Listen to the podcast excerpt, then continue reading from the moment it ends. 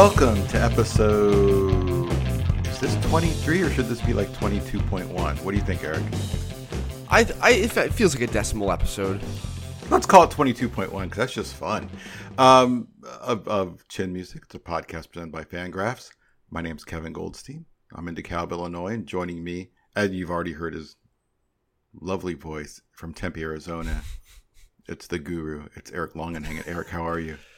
I'm pretty good. I'm um, finding out what it's like to be 32 and then be in an airport for 13 hours and then feel your body. that's right. You did you did travel adventure coming back from Denver. It's definitely different. Yeah, like we had uh there was rain here in Phoenix and there were two blackouts at the Denver airport in the middle of the day. uh, and it like stacked. They grounded all the outgoing flights and then they stacked behind one another and then our crew on the plane you They know, time f- out. f- they timed out and so then we had to wait for a crew from Philly to arrive in Denver and then fly uh, to Phoenix. And then I got into it a little bit with the guy who was treating the desk personnel poorly after they announced another delay. Oh, good for you. I like good for you. You should do that.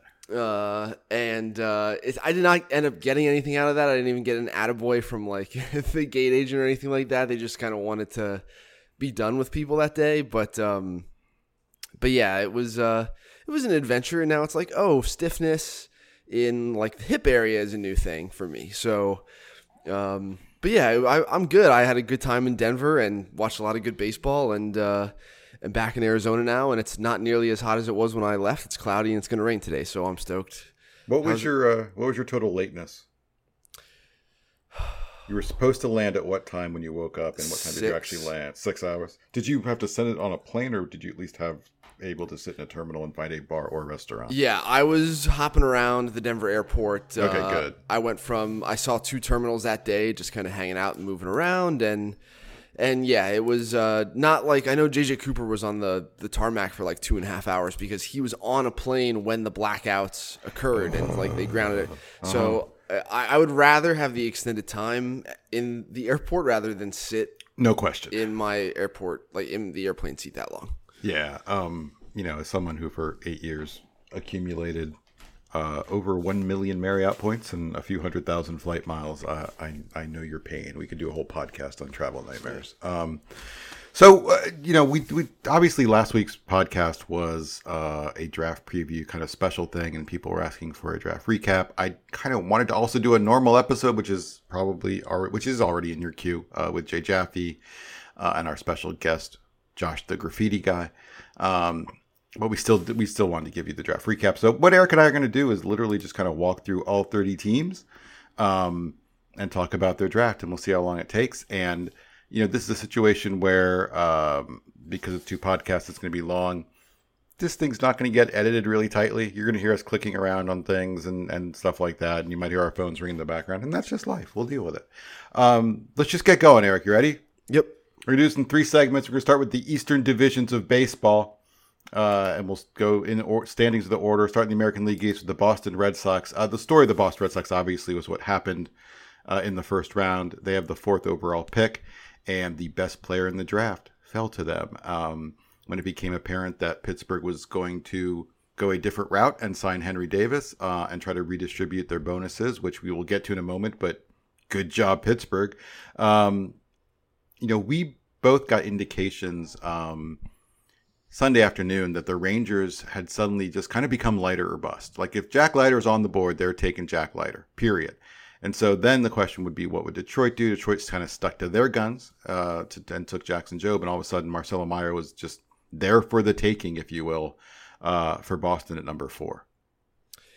Yeah, it was surprising. Uh, it's kind of this weird sports like turn a corner moment in I, I think a lot of franchises where the the team is playing well on the field and then you can't believe they got the guy they did in the draft, whether it's like the Spurs, you know, getting Kawhi Leonard or whatever. Like this this type of thing happens in sports a lot of the time where uh, it feels like highway robbery that one of the better teams just got one of the better prospects in the draft and it happened here. Uh, I don't think that the you know Marcelo Mayer's not a hundred percent slam dunk shortstop, right? Like this isn't Francisco Lindor, Javi Baez, like high school defender type guy. Right. He's Uh, also not like your overwhelming number one talent like like a Harper or Strasburg. He's just he's the guy we thought was the best. But there were arguments to be made for other players. Right. And even historically, like, would you take him or high school Machado?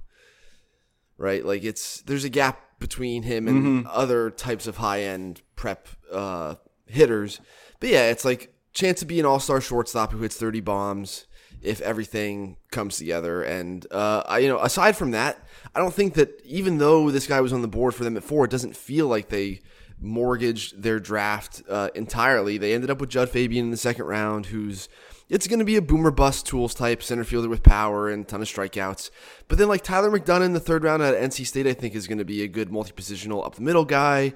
Elmer Rodriguez Cruz in the fourth round is like plus frame and arm strength Yeah. for his age. Just I talked to someone from Puerto Rico who'd seen him and just like his term was oozes projection. Um, you know, it's not a not a ton there right now, but like this is a super skinny six three kid, super athletic and loose. And then they got your boy in the eleventh round, which I think was unexpected. Yeah, what happened? Let's talk about that. They took Niko Kavadas in the eleventh round from Notre Dame. This is the first baseman who had um, some of the the biggest exit velos in in the draft. Um, I I don't. I wonder if he threw out a bigger price tag than was necessary. He was seen by most as because you know kind of going third, fourth, or fifth round, um, and all of a sudden he was still on the board for day three. And I wonder if he kind of overestimated what those exit velocities would do, just because he is. Uh, he is a bat only player. He is a, a, a 20 runner and a substandard defensive first baseman. So you're just kind of betting on the bat. Um, I imagine they, if, if they took him in the 11th round, I imagine they have the money to sign him and, and the kind of their, they saved money for the most part, kind of six through 10. Yeah, I the one guy who I've done some background on since the draft, who I I was kind of confused about, is the six rounder Daniel McElvany from Bonita Vista High School in California. It's like High school kid. Yeah, it's a shortstop with like not real tools. Um, so like of of the guys as I'm looking through, like all right, who's going to go on the Red Sox board when we're done uh, covering the draft and like are starting to migrate these names over? Like that six round high schooler is probably a no. Kavadas, I do think like it's just a low variance. This guy's a pre-arb DH or bench bat, like that gets passed around the way Vogelbach has. Or, or like a Chris Crone. Yeah. Yeah. Um, and then the sleeper from here is Chris Troye, the 12th rounder from UCSB, just because it's like six fastball carry. It's low 90s right now, but if he throws harder, then like there's a real fastball here. Um, we, there was some talk that Fabian would go back to school if he didn't go in the first round. He went 40th overall. Uh, the slot there's a little under two million. Um, I don't think they took him if they didn't think they could sign him. Yeah, I agree. Um, and this is one where the pre-draft workout would have informed the mock had we done like full two rounds because this is one of the maybe two places that we knew Fabian had a, a pre-draft workout. Um, But uh, I'm sure there were more than that. But yeah, like that was that's an interesting tidbit to file away. Yeah, he there was a they had a private workout with uh, Henry Davis, Jud Fabian, and Brady House. Um, and ended up uh, taking Fabian. I wonder. Well, I don't. I have no idea where they saw House. I mean, we never saw heard House attached to them at four. Um, but they they did work him out. Um, I mean, overall, I think Boston had you know a good draft. And we should preface this by saying, like, we were talking about the draft the week of the draft, and these are every take is hot. You know, we won't know for five years whether these work or not, but people want to hear us talk about the drafts we're going to do. You know, we're no, going off what we know right now, but um, I mean, like you said, to be the first place team in the American League East and get a guy who's seen as the best player in the draft, that's a, a hell of a coup for that team. Jud Fabian, uh, over under career outcome for him. Uh, Franchy Cordero. That's a pretty good one. I was trying to think of a better name. Um, that's a pretty good one. I think Jud Fabian will get to the big leagues. Um, if I had to bet on his peak, I bet it's just kind of a fourth outfielder. And that would be play- fine. Guy who can play all three and not hit for average and run into a bunch. Um, Right. That kind of player. feels like he's going to have some sort of utility just because the tools are so big. Like there's power, there's speed. As rosters continue to expand, this guy plays a role on your team if you got to run into one or need a defensive replacement or someone to run. Uh, but that's like what I've been saying about Jeren Kendall as I kept him alive for the last couple of years, and it just hasn't. Still, is just like a deuce bat and it doesn't matter. Right, right. Um, and Jeren Kendall is the exact same kind of profile heading into the draft of a super tooled out kid with huge swing and miss. Um, let's move on to the Rays. Uh, the Rays took a player that was starting to get some late first round buzz heading into it, in, in, in Carson Williams, kind of the the IBM of high school players, if you will. If you're looking for like the safety valve of high school players, which are risky inherently, I mean that's that's the thing. It's it's it's a SoCal shortstop athlete who performed well. You know, it's it's it's a it's a good look overall. Um, Williams was not announced as a two way player. You could de- announce people there was a two way designation in in this year's draft. No one used it for any player, but um, you know Williams does come in at times to pitch for to, for pitch to Torrey Pines get up to ninety five. Um, I've heard like you know the positive things to say about him kind of end with that statement. Um, I he told teams he didn't want he wanted to go out as a position player. I don't know what the Rays think. Obviously, the Rays do have a thing for um, for two way players, but I don't know if they're going to try that or not. Um, he also threw out a big price tag, or he was going to go to school. We had a commitment to Cal, and they seem to have probably saved that money with their comp pick in Cooper Kinney, another high school infielder who was seen as more of kind of a late second, early third round talent, and went in that. So I think that's kind of where those two bonus pools average out. I think that I know at some point during the process that yeah, Carson Williams just sort of figured, hey, uh, in the second round we'll be fine, and then as he was comfortably in the mid 90s, like sometimes five to seven, coming just out of sh- off a shortstop cold, uh, like he moved into the back of the first round area, and um, you know there was a scouting director who told me he thought that he would get close to two, two five somewhere in there when all was said and done, which is you know about slot where he went. Um, But I heard he threw out a three plus price tag. okay, um, Cooper Kinney, the the he was announced as a second baseman, which is interesting. This is more of a third base type of body and athlete, and the assumption as you talk to people across baseball about players in this draft is that this guy was going to be a third baseman. It's a physical, projectable, lefty hitting infielder, 6'3", 200.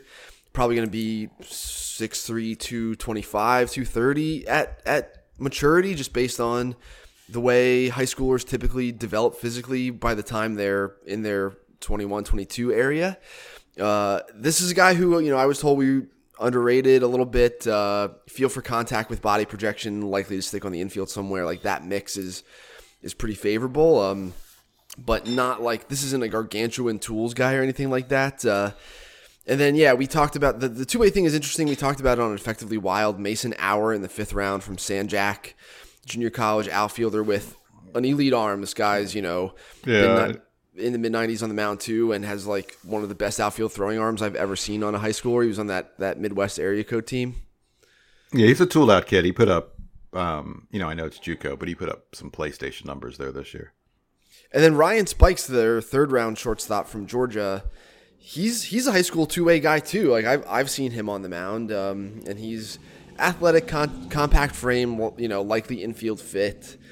And I haven't done digging because I'm just going. I go off. I'm going alphabetically over the weekend about like, do we miss anybody who needs to be on the the pro board when we're all said and done? And um, I have seen spikes. I want to know based on the Rays like short levered hitters, right? And this guy's five nine.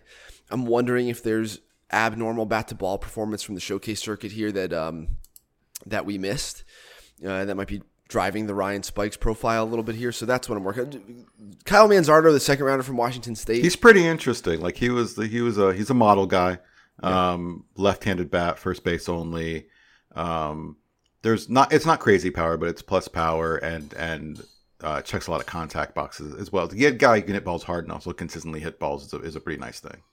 Yep. Uh, and then I don't know, like Mason Montgomery in the sixth round out of Texas Tech is like a changeup execution guy whose other stuff I don't think is very good, but the Rays really like changeup execution guys. That's how they especially from the left side. That you know they'll they have some dudes who've just made a living off of that. So Yeah, and Patrick Wicklander out of Arkansas in the eighth round is a a performance guy. He's guy who like put up great numbers in the SEC this year at Arkansas, but it's not it's not crazy stuff. It's kind of yeah, low nineties with a upper seventies kind of slurvy breaking ball. He just there's some funk there and some ability to locate. Cool. Um, but, but overall, I think the Rays. You know, we think of them as kind of a conservative team, but they they tend to they went high school this year. Their, their big money was spent on high school dudes. And I think there's something to be said for trying to draft players who, even if they're higher variance, higher risk type players, who can become the type of talent that you can't acquire on the open market because you're the Rays. Yeah, And yeah, I think that they, they tend to mix it up. Uh, you know, I, I they're oppor- they're opportunistically aggressive, and they al- almost always have a comp pick because they're the Rays. Uh, and sometimes have two because they're the Rays and one of their free agents has left and they've gotten compensation for them. Uh, and yeah, so they, they tend to mix it up at least a little bit, but um, but yeah, this was a high school heavy draft for them. And uh, as I've been positing verbally for a little while now, like that's just how you do big deals is with the high school guys who are further away from the 40 man. right. Um, Toronto Blue Jays, uh, they got your boy, uh, Gunnar Hoglund. We, you know, it seemed like he was going to go in the teens. He went a little lower than expected at 19. He just signed. Uh, literally minutes ago, they announced that they signed him. Uh, it was for uh, just under slot. Uh, the slot was 336. I think he got somewhere around 325. Um, it's a good get. You know, this guy had a TJ, and it probably slid, and it obviously slid him. I think a, a healthy Hoglund goes, let's just say loosely seven to twelve. Um, and so to get that kind of talent at 19, I think is something you have to be happy with. You made the the really good point that I think we're going to see a lot of pitchers shut down. So it's even kind of less missed time compared to his class, if you will. Um, but they went pitching heavy after that as well. Um, their their third round pick, they didn't have a second round pick because of the Springer signing, but their third round Ricky Tiedemann um, is a is a lefty JUCO arm. Was seen as the top JUCO arm. It's like good body, good stuff, and he'd frustrate scouts because he didn't really dominate JUCO performance. You'd walk away going, "Man, I really like this guy," but it, it he just got hit a little bit. And um, Chad Dallas is like this kind of stocky SEC performer. Um, I think one of the more interesting guys is Irv Carter in the fifth, who was um, first round pick Andrew Painter's rotation mate at, at Calvary Christian, and is a, a big, big, strong dude with, with some projection left. Yeah, that high school team must have been unbelievable to watch. The between those two arms and then Alex Uloa, the the Astros Astros. Yeah, Yeah, and I, saw, I I've been there. I saw Jake Eder pitch there. Yeah, it's one of his, his those- senior year. schools that you don't always remember exactly who comes out of there, but you know you see it a lot when you're working on draft stuff. And yeah, Carter's interesting. Um, that breakthrough series thing that MLB does, which is really fantastic and is often in Arizona on Martin Luther King weekend. And there will be three amateur events in town on that weekend uh, every year. And the breakthrough series is just guys like Carter throwing bullpens. It's just like MLB brings in African American kids prospects for the next three drafts. And so the one in 2020 before pandemic shutdown stuff that I attended was like Carter, Oh, Elijah, okay. Elijah Green was there, uh, Andrew Jones was there. Like most of the big name black players for the next couple of drafts were just all there. And Carter had the best bullpen of that event uh, in 2020. Just three pitches, feel for locating when he's like within himself and poise, but you know some on man that that's not always there. Like he's a young kid who has some maturing to do on the field. Uh, but yeah, it's three pitches with a body and uh, feel for executing all of them. And then the the Blue Jays took pitchers with nine of their first ten picks. I know, and we'll, I'm sure we'll talk about this when we get to the Angels, who had the no hitter draft. But um, they were not alone. Obviously, they were the most extreme, but this was an incredibly pitching heavy draft. I think a lot of that came down to comfort. Um, the, the the college hitting class was weaker than normal, but it just for, for the most part, you know, the, the Angels were not alone. There were plenty of teams that were very, very heavy on pitching. The Jays were one of them. And I think it just came down to like we have data on these guys we trust, and we don't have that on the hitters. Yeah, until you had said that on Effectively Wild, I hadn't thought about it that way, but uh, yeah, I think that's probably very true. And some, I think it's supported by who the teams are who leaned on pitching. I do think some of the the hey, we're trying to compete and we need pitching uh, piece of it is was also driving behavior. Um, it just has for the longest time. People assume that they can develop college pitching very quickly and like buttress whatever they have going on at the big league level uh, with speed, and it doesn't always work. But but yeah, it's what Toronto did for sure. The the one dude on day three who I hope they get done is Damiano Palmegiani from Southern Nevada, who doesn't really have a position, but he runs well, and there's like a real field to hit and and power there. Um, he's he's a bad only guy, but I think he's pretty interesting. He was the he was the best junior college hitter I saw uh, all spring. Uh, moving on to the Yankees. Uh, you know, I know Yankees fans want excitement and they want guys to get excited about, and that's just not how the Yankees draft. The Yankees are a very kind of safe, boring drafting team, and they get their excitement and their flash and their upside on the international market. It's just kind of how they operate. It's a it's a portfolio diversification strategy. Um, you know, they took some. It was a mix of, of, of hitters, pitchers, and and very college heavy. Um, Trey Sweeney, who really started to move up boards. It felt in a week moving it up to the draft. I think he checked a lot of model boxes because there's power, there's contact, and there's walks. Um, I don't think he's a shortstop in the end. It's big kid. He's like 6'4", 210. Um, but there, there's definitely some offensive potential there. Um, Cooper Bowman, who is the answer to a personal trivia question of who was the last player I went and to go see uh, as a as a as a someone who worked in baseball and was scouting amateur players. It was Cooper Bowman at Iowa Western.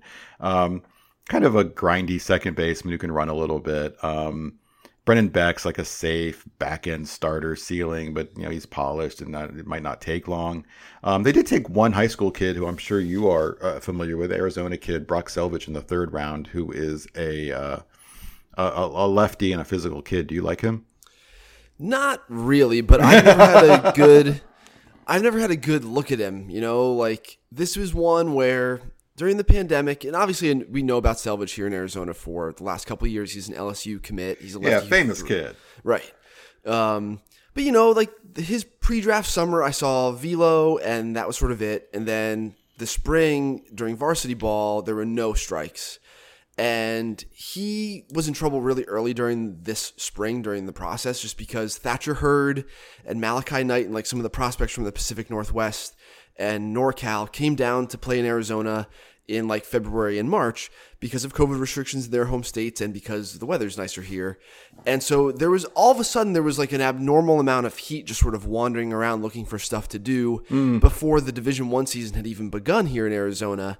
And like guys, decision makers were in town to see JUCO ball and these high schoolers and ran into Selvidge and Selvidge did not throw strikes like in a really bad scary way.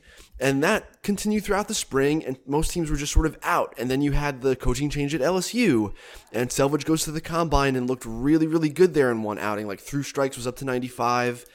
Uh, and yeah, just like enough teams off the combine look and off of his perceived signability, considering what was going on at LSU, which you know made the situation more uncertain for him, were suddenly in. And so I think that he might get like close to 1.5 million here, uh, which is uh, well, it's like almost three times. Three times slot, like that's Yeah. that's the number that was floated out there before the draft. So uh, it'll be interesting. In the sixth round, they got Richard Fitts, who had a big fall. Yeah, then the, he was thought like it. yeah, he thought he might be able to pitch his way into the first round based on the fall and just kind of Yeah. he had some injuries, non-arm injuries, um, that kind of dropped him. Um, Tyler Hardman's your classic kind of first baseman who put up numbers at Oklahoma. Um, kind of interesting guy in the eleventh uh, with Jack Neely from Ohio State, who is is six foot eight and can get to the upper nineties at times, but the whole the whole thing's kind of messy.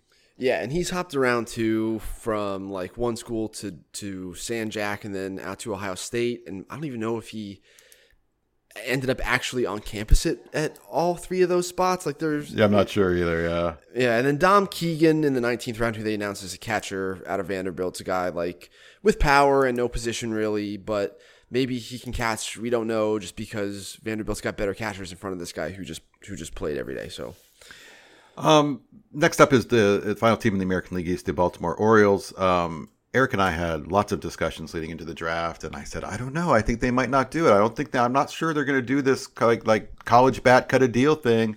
And Eric kept saying, of course they're going to do it. And I said, I'm not. I don't know. I'm not sure. And and um, let the record show that Eric was right. Uh, with the fifth pick, they took Colton Cowser. I don't think they're going to get a huge haircut here because he had plenty of landing spots in, in the kind of six to ten range.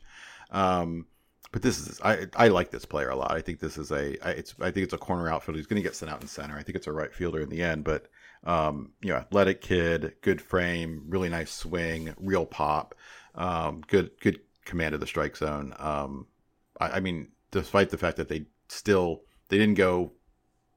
They, they you know they're thinking about Khalil Watson and, and, and some of the other high school shortstops on the board and like Lawler, but at the end of the day they still went to the college bat. But this is still a good player. Yeah, and I think his chances of staying in center are are maybe a little bit better than you do, but Oh, okay. um, but like uh, but yeah, so let's the, if we're reliving the sequence of events that occurred here, Cowser was never directly attached to Baltimore. It just made sense. It was just a gut check thing for me to think that this is the underrated player. He's, you know, when you scout him, the scouts like him, the model driven teams like him. He's just goes to a small school and isn't famous. He's absolutely the right guy to cut with. Some of the smoke around uh, us probably projecting him here is the word right before the draft that this guy wasn't taking a hefty cut any, anywhere in the top 10, which should have been a sign that five, six, and eight at least uh, were on him. And we knew that, you know, Amiel Sawdaye saw him. We knew, Uh, Michael, you know, we knew Michael Elias saw him. Elias saw him. Uh, and then the the thing to stash away for everyone who like does a mock draft or follows this stuff is within 24 hours before the draft, the name that was attached to Baltimore suddenly was Matt McLain, not Colton Cowser. So next year, when there's a new name attached to Baltimore 24 hours before the draft and it feels new and kind of out of the blue and and you know maybe it kind of makes sense, but it doesn't feel right to you, just don't trust it. Okay, that's smokescreen. um, but yeah, like love Cowser, Connor Norby in the second round is like what they did last year with Jordan Westburg. Grindy second baseman who can hit. It's not Right. it's not sexy. It's not exciting. It's just you know it's this 5'10 second base line drive machine. And then uh, comp round B, Reed Trimble, tooled up switch hitter at Southern Miss, who has a lousy approach, but it's center field plus run. He had 17 bombs. He performed in the postseason against better pitching. I really dig him. Uh, and then John Rhodes in the third round is another guy where it's just like, hey, athlete with okay numbers, uh, slug, but like an incomplete offensive profile. It's kind of interesting that really between Norby, uh, Norby and Dante Williams are the this guy performed, plays up the middle, and then Trimble and John Rhodes are like, hey, visually this guy is kind of tooled up and athletic, but there's something statistical that feels flimsy. Yeah, and and Rhodes is you know one of the few guys I can point at as someone who maybe uh, took advantage of the extra month in the sense that he had a very disappointing spring at Kentucky. There was talk about him maybe being a late first round pick, and he had just had a bad bad year with the with the Wildcats, but uh, end up to going to to summer league ball and looking much better. And I think it, it helped his cause quite a bit. And you know we talked about all the pitching earlier, and most teams focus on pitching. Not Baltimore, just uh, one pitcher in the first couple days of the draft. Yeah, and you mentioned on EW that if Colton Cowser was a cut, we didn't really see evidence of it. And you're right. Like, there's only one high schooler here. It's Creed Willems in the eighth round, catcher from Texas, and I, I have an NP on him. So let's move to the National League East, and, and we'll start with the Mets. And the Mets um, were the beneficiaries of the fall of Kumar Rocker, uh, who went tenth. But um, because it's New York and because it's the Mets and because the media, um, you know, it created quite a frenzy. You know, Kumar Rocker was probably the best known name in the draft, and so uh, you know, a lot of Mets people are like, "Oh, great, we got the next Degrom here. I can't believe he fell to us." He kind of went where he belonged in the end, right? Yeah, we had him ranked seventh, and I think 10 is fine. Uh, I'd rather have this guy than Sam Bachman. Oh Uh, yeah, no question. I'd rather have Rocker than I think the chances that Rocker is peak Rocker are roughly what the chances are that Benny Montgomery becomes a star. So I feel like safer with this likely fourth starter if peak Rocker never returns. So, you know, I think it was a little bit below where I would have taken him, but not crazy, crazy low. This wasn't as um, uh, perplexing a fall as Khalil Watson on draft night. But, but yeah, good value for the Mets if they can get him to sustain peak rocker, however they're going to do that. Like this is where the real money is made, right? Is like, all right, Right. look at Kam- Kamar Rocker. How do you make him be awesome all the time? Like I don't know, but I know his delivery has kind of changed. There's violence in the head. Uh, his arm slots kind of moved around a couple times during the last few years. Like maybe there's something in there that's obvious that we're not seeing. Uh, the rest of this draft, I thought there were a lot of name guys in this draft who were famous in high school. Like JT Schwartz was a SoCal prospect of repute. Was always hit. Like you can, I mean, give him that. He's performed. Carson Seymour in the sixth round from Kansas State came into the year with a lot of profile just because there was big fall velo and then he didn't perform. Uh, Mike Vasil in the eighth round was like a two, two and a half million dollar guy coming out of high school. Ex famous, ex famous high schooler.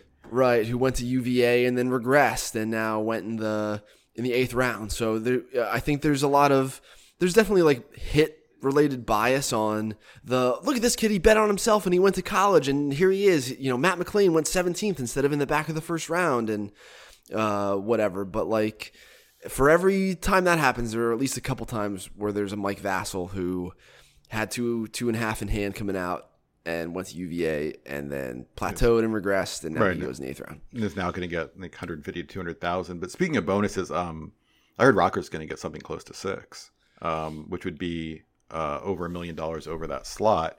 Uh, and they might have saved a little money in the second round with with Cal Ziegler, a a kind of undersized arm strength raw uh, right hand pitcher from Canada. Um, but for the most part, like so many other teams, uh, they went eight pitchers on the first couple of days and only two position players. Yeah, I think uh, I don't know. Our team's just is this a reaction to the minor league roster slot piece where Yeah, it's a good can you just have injured guys who don't occupy a slot, and the injured guys are just most likely to be arms? Like I, I really don't know. But yeah, I agree with you on Ziegler.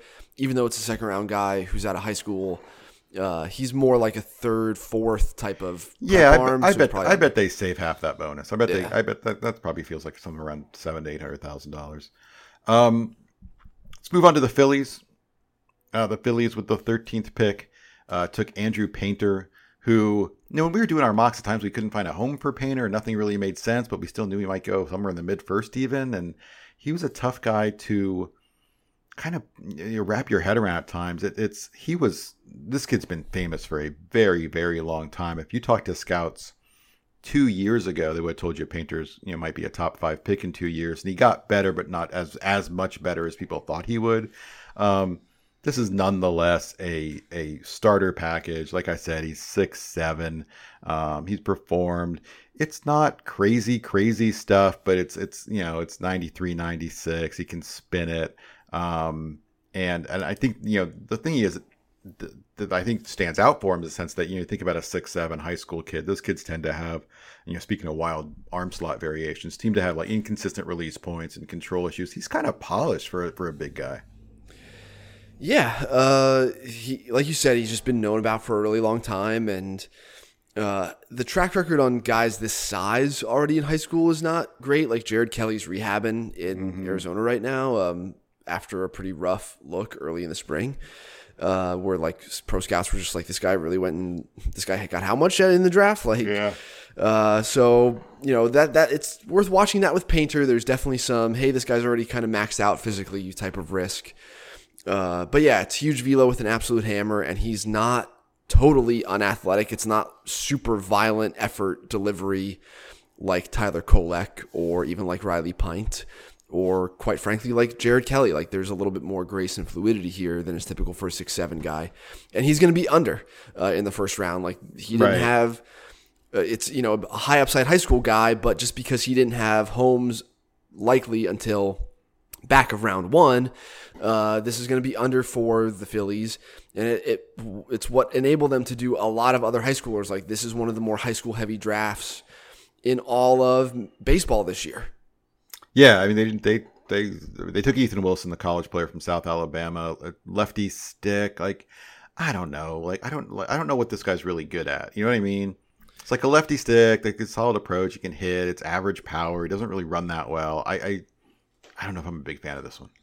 I liked it. Uh, we had him one spot ahead of Painter on the on the board. I just think that yeah, like you said, it's a, a performing lefty stick who I think is a little bit underrated in terms of the physical tools. I think that it's more a bunch of like 55s than it is 45s and 50s. Uh, I, I think he's got like a situational shot to play some some center field too, and have a high degree of confidence in the the bat maxing out just because it's a shorter levered guy. Like I'm trusting what's being put on paper here a little bit more because it's short levers. And then the high school guys, Jordan Viars.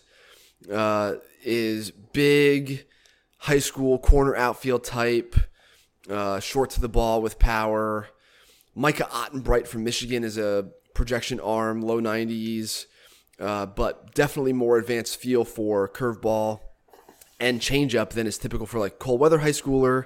And then Jose Pena from uh, Tampa High School is less projectable. Is just really physical, like really strong, uh, good looking kid with big velo. And then like occasionally the curveball is good, but you have to develop that.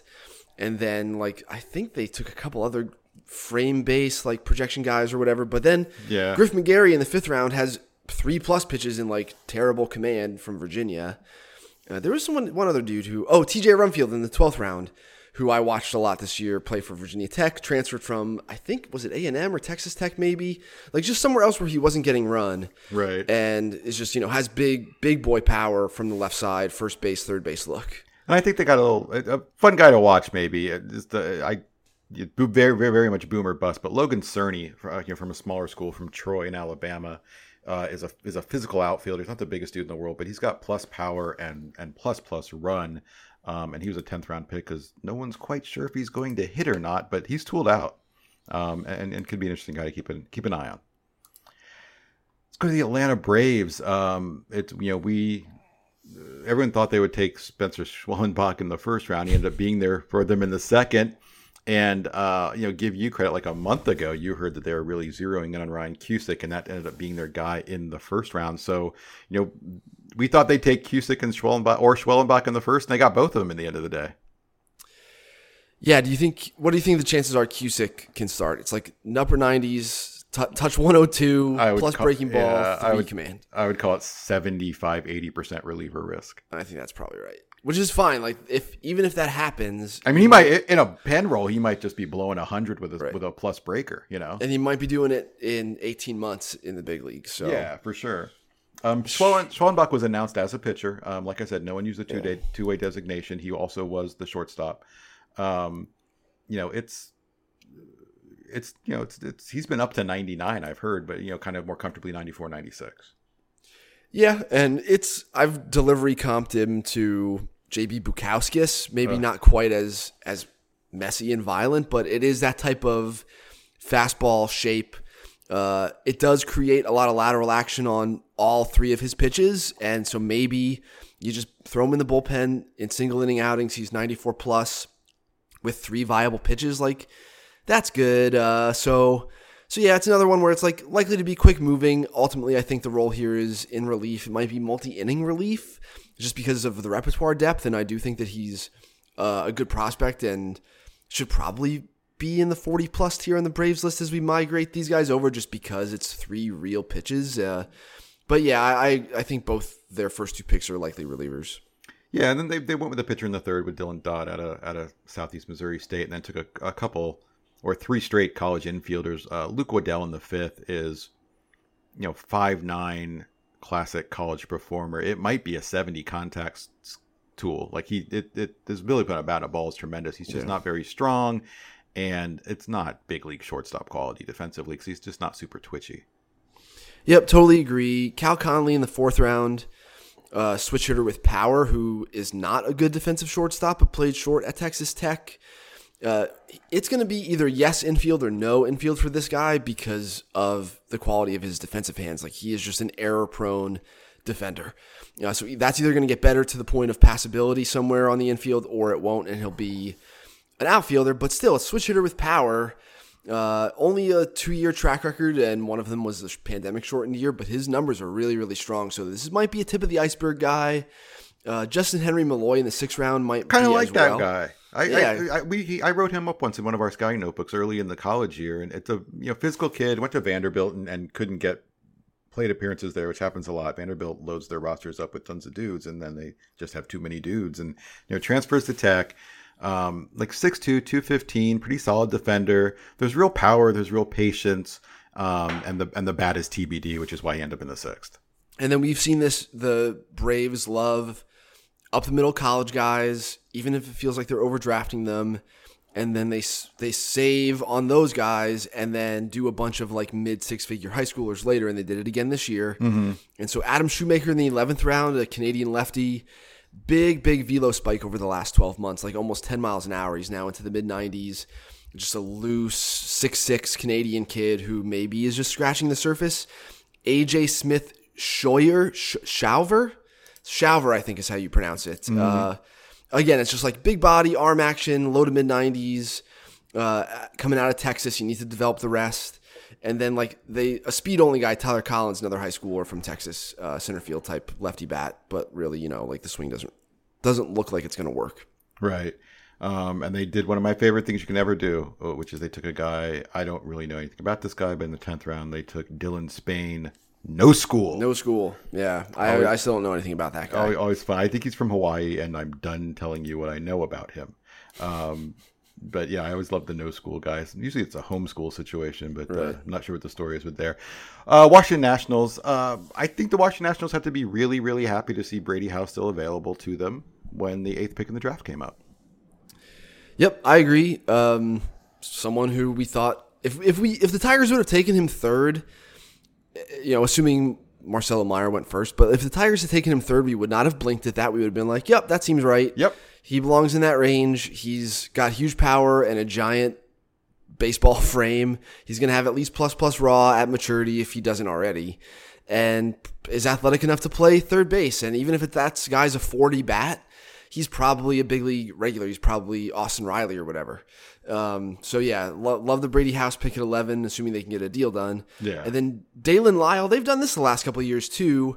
Who was the kid from? They've taken a lot of guys like this. This is like a this is like the the this is a bat bet. Like they, it's, it's Yep. an interesting thing to go on. Like this kid can really hit, um, but he's not like super physical. He's not a big runner. He doesn't throw well. So you're kind of hoping that the bat really comes because it's not going to play up the middle.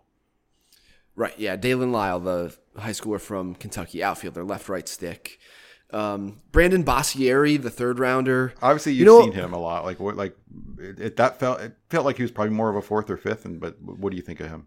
I think it was interesting to talk to all the area scouts about how they stacked talent coming out of U of A this year because there were the scouts who were just still on Ryan Holgate the most because he has the most power of that group. And then you have Boissiere, who's like the most well rounded and who performed the best. And then you have like Kobe Kato, who, uh, you know, was up the middle with high end contact. And so some of the analytics teams were more interested in him as a sleeper than any of these corner guys. And so, yeah, like Boissiere, it's another one where uh, it's likely to be a platoon guy who maybe moves quickly, but the ceiling is not very high. Uh, so it's just like bigger half of the platoon type corner outfielder if things work out. But that's good in the third round if you get a guy like that. Like that's great. Um, Uh, they yeah, it was it was it was kind of safety from there. They took Dustin Saenz in the fourth, Oh. who's kind of a five eleven slider machine. You need to see video of TJ White. Yeah. Find video of TJ White right now. Like there's just a highlight reel somewhere on YouTube. TJ White, the fifth rounder from Dorman High School in South Carolina. This is this dude is a monster switch hitter with huge power. He's he's awesome. This guy is so exciting. There's almost surely hit tool risk here just because most of the high schoolers who we've heard of will we will have heard of because they did a lot of stuff on the showcase circuit against a higher concentration of pitching talent. And so this is a guy who I don't know a lot about Yeah. coming into this process, but I just saw the highlight video and I'm in. You're in. I'm in. Like his mom probably posted it or something, and I don't care. Like this is a really physical kid with huge power, and he's a switch hitter. Like I am really excited to see if this guy can do anything with the bat because he, this guy is really interesting to me. So I'm really excited to see how this fifth rounder, uh, T.J. White, pans out for Washington. Send him to the complex league right now. I want to see what it looks like. Let's go. And it should be noted in the tenth round they took Darren Baker, Dusty's fine, Right. fine relative. Yeah, uh, second baseman at Cal, like a a baseball athlete, good baseball player, not super toolsy. And I like Will Frizzell in the eighth round. He just is monster raw. Like, let's see what happens. He's not as sure a bet as like Kavadas, just because the performance tracker is not quite as pristine. But yeah, Yeah. Will Frizzell in the eighth round, another dude with monster juice. Um, let's move to the Miami Marlins. This uh, could not have gone any better for them. Um, yeah, the, the the biggest story as far as falls go in the first round was that of Khalil Watson. Um, once he was kind of out of the first six picks or so, uh, he told teams it was going to be five million or he was going to go to school. Um, believe NC State commitment, and uh, it, it, he started to slip and slip and slip. I know most teams in the 11th to 15th round were looked very closely to him, and I think the Giants, you know, the Giants kind of had a deal with him. I think fell apart the last minute, and they and they they downshifted to someone else. They they went to Bednar, but um, this might be the best all around tools package, and to get it at 16 is is quite a steal. And then at 19, or rather at 31, they got Joe Mack, who um, was seen by many people as a late first round talent. So they got two guys who, you know, I think going you know an hour before the draft, we both would have said had no chance of being there for him. Yeah, this is why I think the draft feels really good is because Watson fell where he did, and yet it doesn't feel like they mortgaged their draft to sign him and only him in, in a substantial way. They definitely did a little bit. He's got to be overslot to some extent. But yeah, it was interesting sitting there on the phone with you. We're texting people with teams, trying to assess who's about to go. And the Giants are on the board, and we start to hear that Watson is about to go. Yeah. And then that disintegrates. And yeah, I'm really curious to know what sequence of events occurred that led to like what was happening under the surface of the water there as that was as we were hearing those things. But yeah, Watson at 16, Mack at 31, uh, close to or uh, maybe you know below a little bit where he was likely to go. Cody Morissette, the Boston College middle infielder who got off to a slow start, but again, big 2020 season, big 2020 fall, came out of the gates really ice cold in 2021 and then fell before rebounding a little bit. But if you look at the broader uh, performance, it is pretty good. He went 52, and we heard he, he was, like, and we heard him in, a, in some late first round mixes going into Right. the draft. Yep, and at the very least was going to be in the mix for those teams picking in the middle of the second round just for slot. Jordan McCants in the third round, uh, projectable shortstop from Florida, has you know some baby giraffe vibe because he's just a really big, long kid who needs to grow into his body, but. He's another exciting upside guy who the Marlins have now. And then Tanner Allen, senior from Mississippi State in the fourth round, who I dig.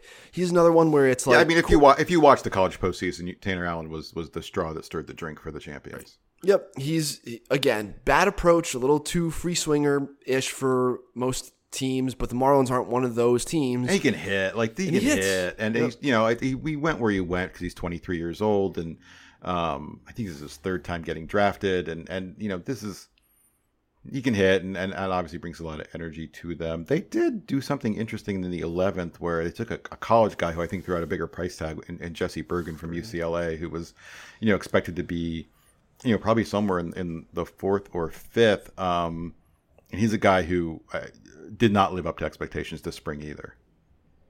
Yeah, saw him uh, throwing a little bit harder than I would have guessed. He was up to 95 against ASU, but um, but it didn't really play great. Uh, Right. I don't know. The, I, you know, Jesse Bergin to me is like maybe he's a high probability 40 man guy who's who's a depth arm. Um, but but the other guys on day three who I liked were like Chandler Jozwiak from Texas A&M, and maybe I'm not even pronouncing that right because it's been a while since I've heard anybody say it. But he's just a lefty with plus slider command, and he dominated college baseball doing just that. Um, I think he's got a chance if he can throw harder. And then Ivan Melendez in the sixth round, who we like because he is super duper physical and strong in a way that stands apart even from pro baseball players. I mean, let's stick to super duper physical and strong. This guy who I'm sure you saw in, in the 17th round, they took, um, you know, Justin Fall. And if I said to you, you know, there's a six six lefty at a Pac-12 school who's up to who's you know up to the mid 90s, you'd go, oh, this guy's gonna be an early draft pick. But he never kind of really performed, right? Right, and I don't think it's quite this extreme, but this is like a phrase that will be tossed around the industry pretty cavalierly is that the Marlins care a little bit less about makeup. And Justin Fall, uh, I don't, you know, it's one of those where like this, the area scouts notice, hey, um, this guy left his start. He did okay, and no one is greeting him at the top of the dugout. right. Okay. Like, what's up with that type thing? Oh, that's funny. Yeah, so I don't know what's going on there, but the, the area scouts are like sensitive to something happening there. Right, right. Um, so that's the Eastern divisions. We'll come back. We'll talk about the Centrals. Uh, you'll listen to more of Izzy True, who was our musical guest for the regular quote unquote edition of the podcast. So stick around. We'll be right back.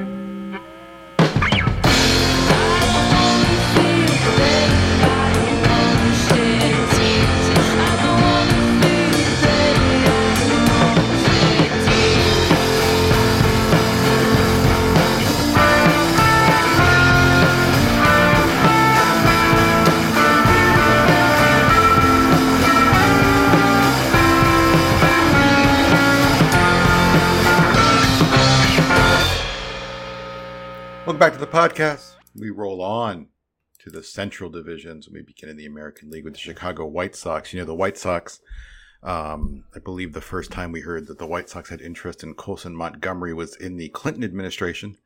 And um, ultimately they got their guy. But it's, it's interesting. We talked about the Braves getting the two guys we thought, you know, were attached to them in the first round. Um, we heard them attached to a lot of high school infielders, including Wes Kath.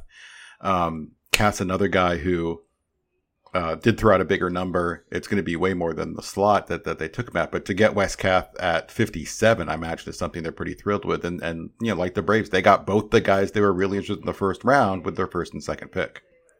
Yeah, we talk about some teams playing things close to the vest during the draft process.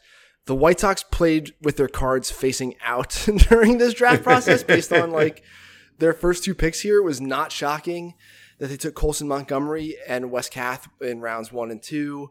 Uh, they've been rumored to be on both of those guys for quite a long time. They're both very projectable, left-handed hitting infielders. Colson Montgomery is like an unbelievable athlete, a guy who could have played Big Ten basketball. And Wes Kath is that old school style, no batting gloves. Just love the way his hands roll over. He's got a really pretty looking swing. He's a graceful but not explosive like infield defender. Maybe he can do like do the fundamental things at shortstop, but is probably more of like second, third base type of guy. Yeah. Uh, but even you know, it's it's a favorable profile for both of them. Except Colson Montgomery's pretty old for the class, but he's a cold weather guy too. So you know, don't freak out if he enters pro ball and there's a little bit of a swing and miss adjustment period. Uh, and then in rounds three and four, Sean Burke and Brooks Gosswein are two relief prospects. Burke is another like amazing athlete with a, ba- a basketball background, 6'6", 230. He has a pretty short track record of performance just with a body like that, like growth spurt and uh, like strength gains are pretty recent for him actually. Uh, they're both relief prospects though. Gosswein is pretty raw. He's just a lefty with velo and a breaking ball who had good private workouts for teams. Uh, and then former All Star Mike MacDougal, his kid Tanner McDougal, high schooler from Nevada, is again 6'5, 185 projection bet with low 90s velocity right now. You're hoping that as he matures, there's more of that there. Uh, and then I guess the guy that I'd point to to watch in this draft as well is Gil Luna in the ninth round, just because. Yeah, I talked about him. He's fun. Yeah, like uh, this is the org that drafted Avery Weems, right? So the area scout has picked a pitching sleeper here and there. Uh, and you know Avery Weems was a was a pick late on day two, who they polished up a little bit and then flipped as part of the Lance Lynn deal within like a year and a half of drafting Weems. So you know, let, like let's watch Gil Luna with the same amount of developmental curiosity now. Yeah, just a little five ten lefty who like stuff's not going to light you up at all, but you know what? He gets dudes out, especially left hand hitters, and there, there's funk and deception and and and craftsmanship there. Uh, Burke's interesting like you said, huge dude, six six, kind of low to mid nineties, but uh, you know the velo's not crazy, but it checks a lot of data boxes in terms of movement and and spin and shape and things like that. Yep. So you know to to do what they did, you know Wes Kath, like we said, has a big number out there. Um, that six to ten range, including Luna, who you know I think just signed for ten grand. Like those are all money savers to help pay for what they did in the first five rounds. So it was, you know, they they did what they did in the first five, and then kind of you don't want to say punted, but they they went money saver the rest of the way. Yeah, I'm, I'm hoping that most of these guys get done here soon. I'm, I'm going to go to the Northeast and then come back to Arizona for, uh, you know, most of August. But I've got two more amateur trips to do in August for 2022s, and like the White Sox roster here in the AZL is high high priority now that those top two draft high schoolers are going to be here. Uh, moving on to the Cleveland Indians, uh, very Indians esque draft. They spent 10 of their first 11 picks on college arms, um, including their first three, all all big names, all people, you know, names people know, even even kind of casual dudes. Uh, Gavin Williams, um, the huge guy out of East Carolina, huge physically, 6'6, 240. Um, big, big stuff. We'll see if he can develop a changeup as he goes.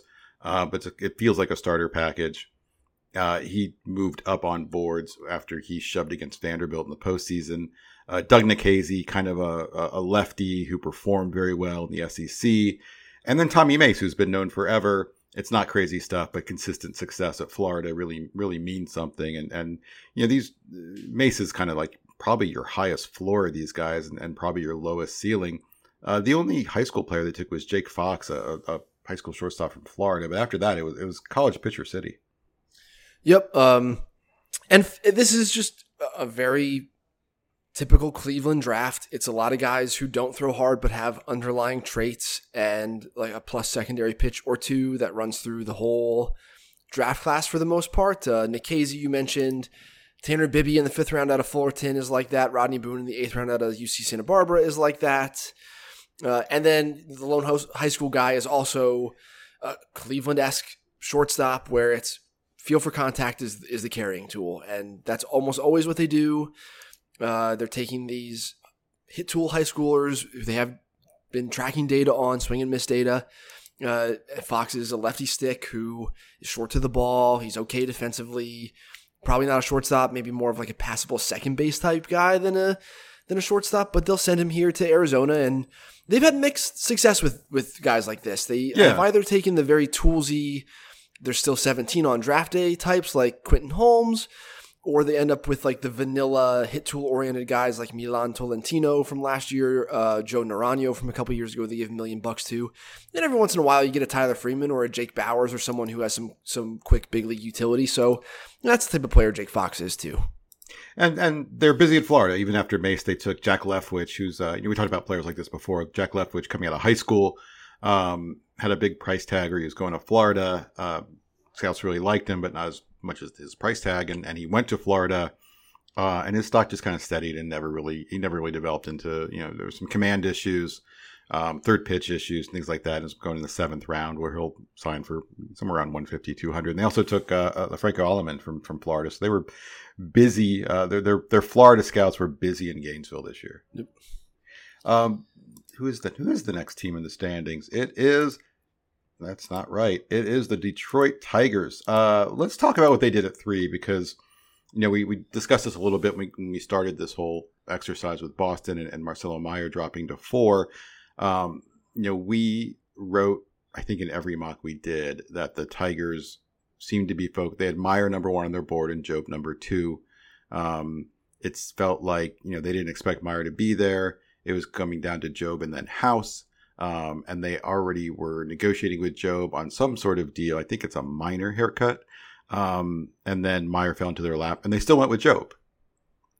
Yeah. Um, I don't. I mean, we we've talked about it. If they had a handshake agreement in place with the kid, and even though Marcelo Mayer was there, they honored that agreement. Then good for the Tigers. It is Yep. not like uh, I, I understand the Tigers fans might be frustrated by this, but like that's a that's a good move. Like that's a good ethical thing to do, in my opinion. And they were sort of cosmically rewarded for it because Ty Madden fell into their laps at, at 32. So I, I you know on balance, like I thought that their draft was basically as good as you could have expected it to have been. Um, if they take Marcelo Mayer at three and go back on their agreement with Jobe, they've burned an agent basically, and will feel repercussions from that for you know who, depending on how vitriolic the agent is, you know, could last for a while. Uh, and they wouldn't have had the space to likely do Madden, who I assume will be a little bit over uh, at pick 32.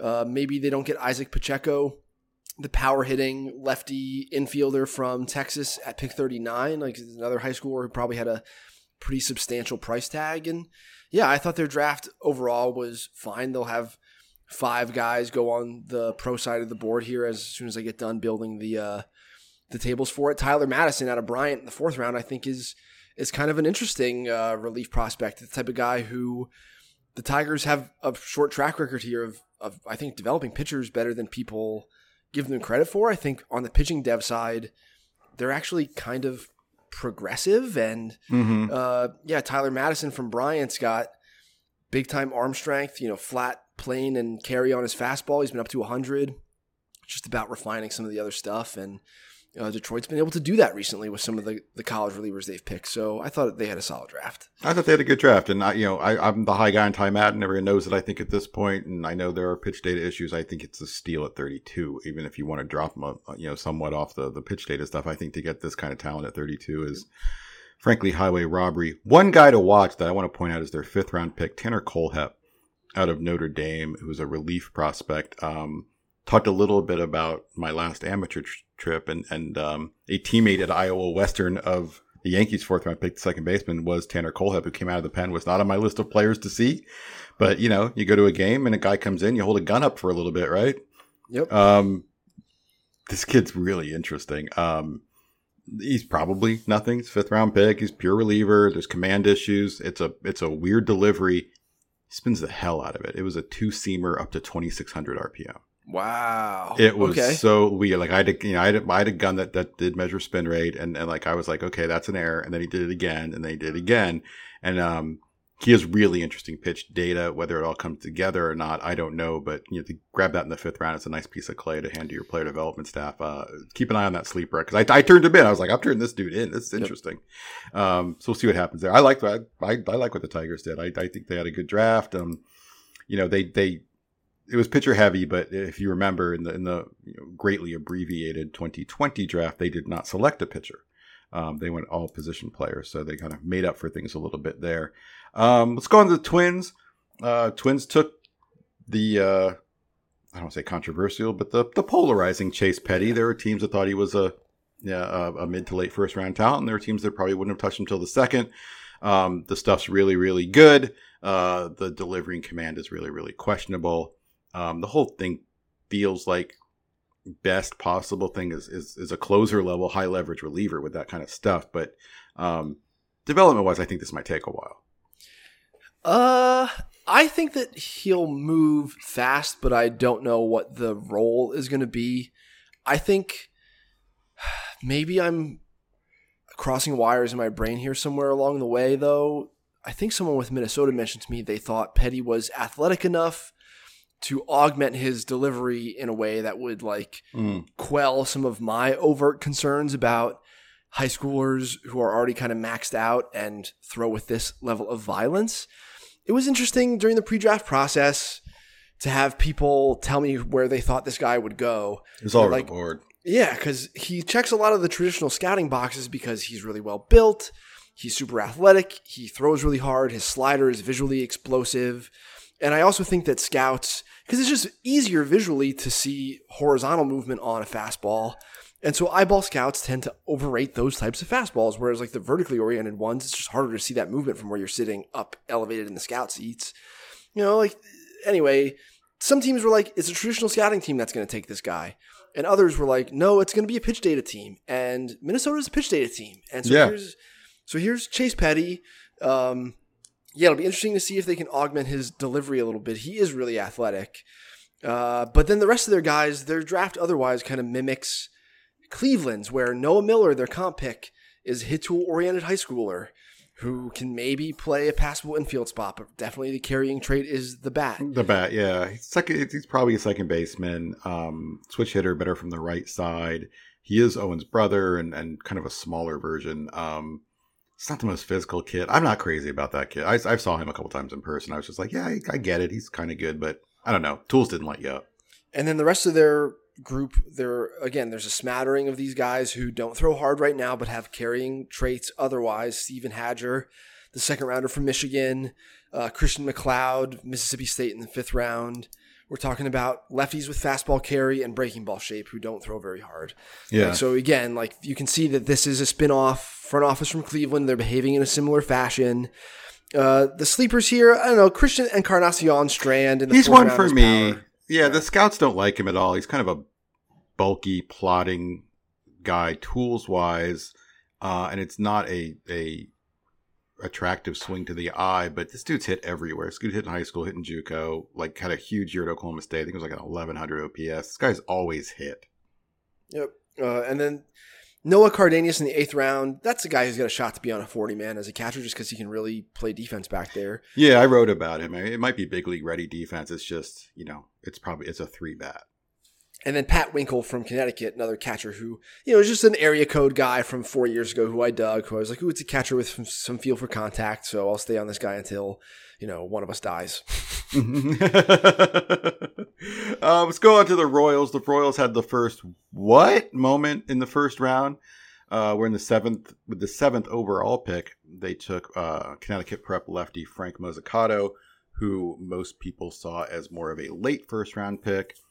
And then it was like, well, what are they doing here?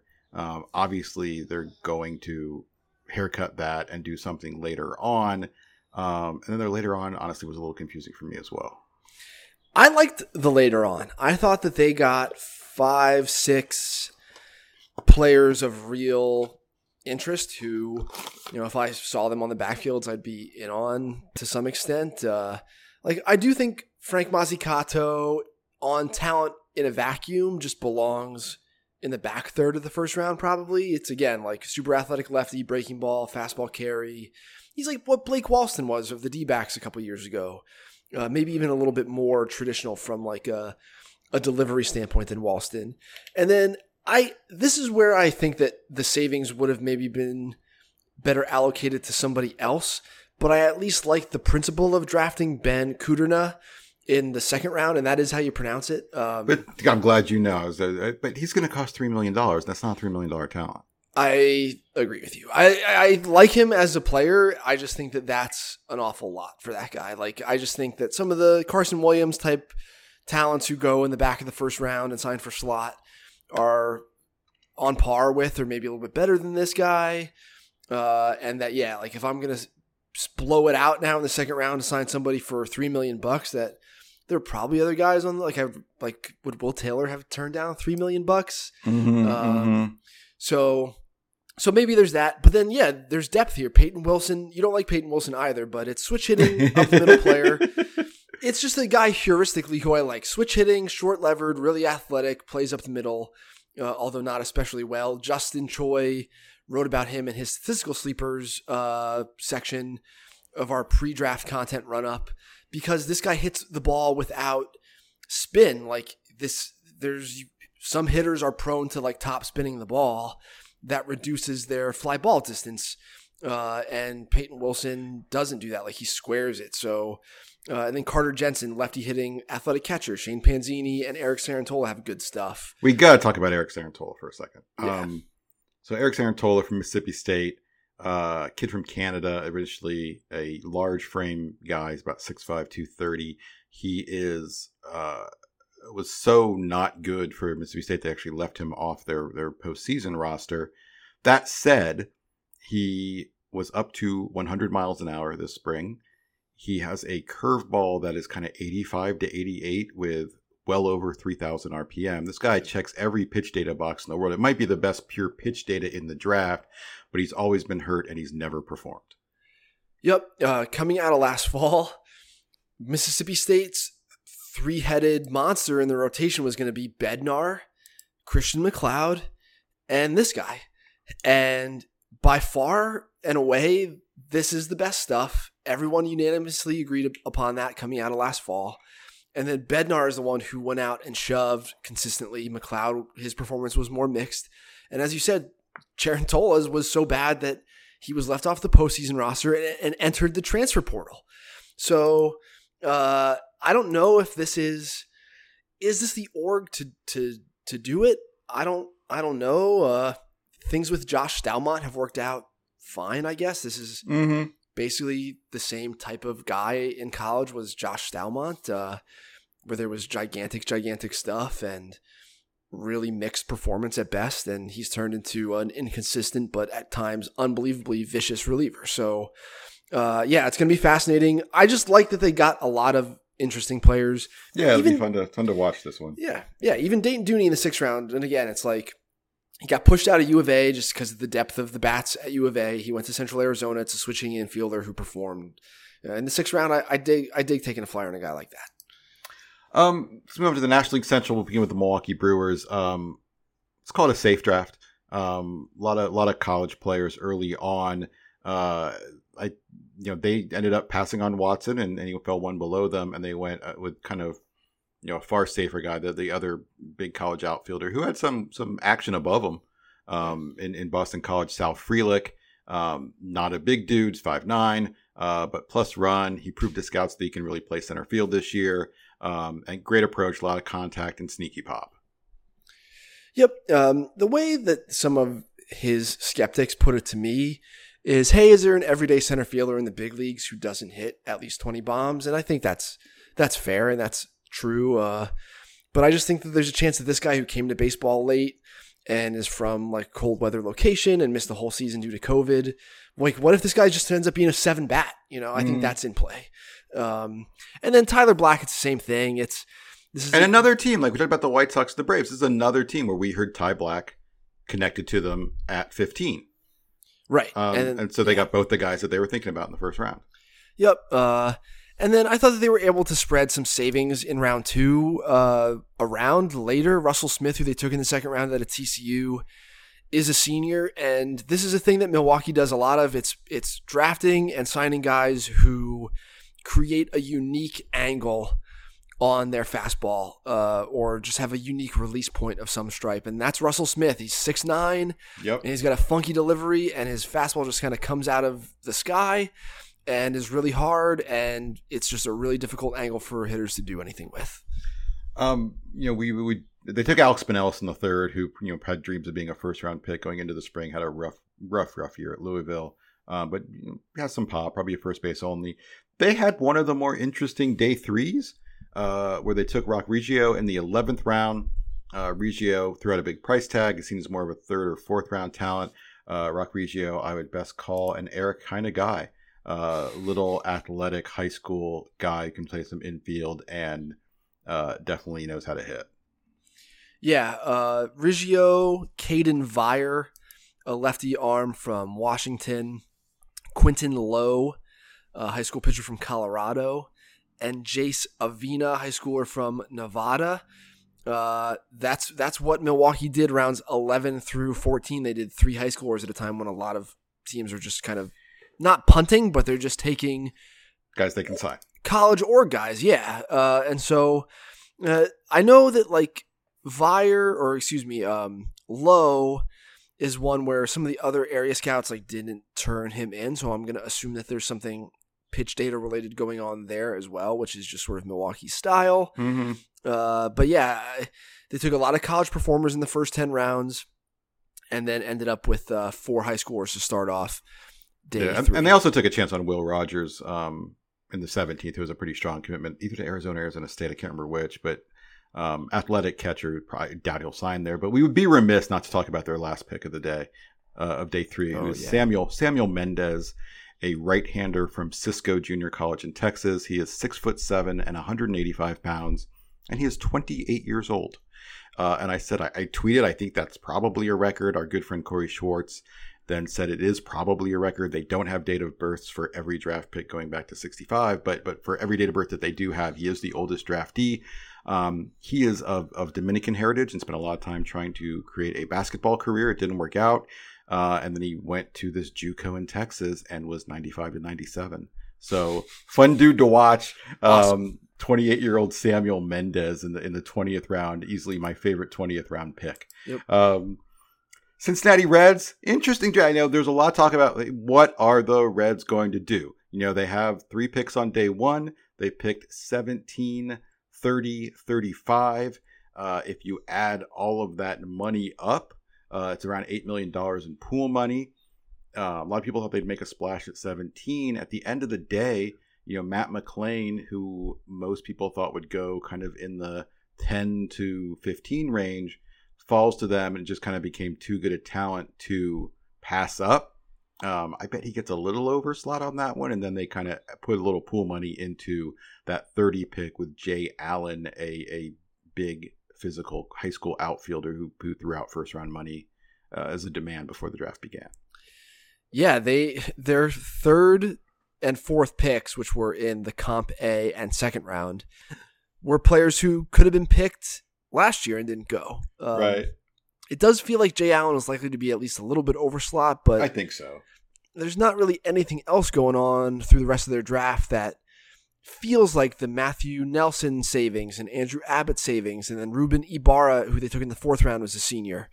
Uh, 290 pound, 6'5 guy from San Jose State who takes daddy hacks for a dude who's that big. Like, he's pretty athletic for being almost 300 pounds.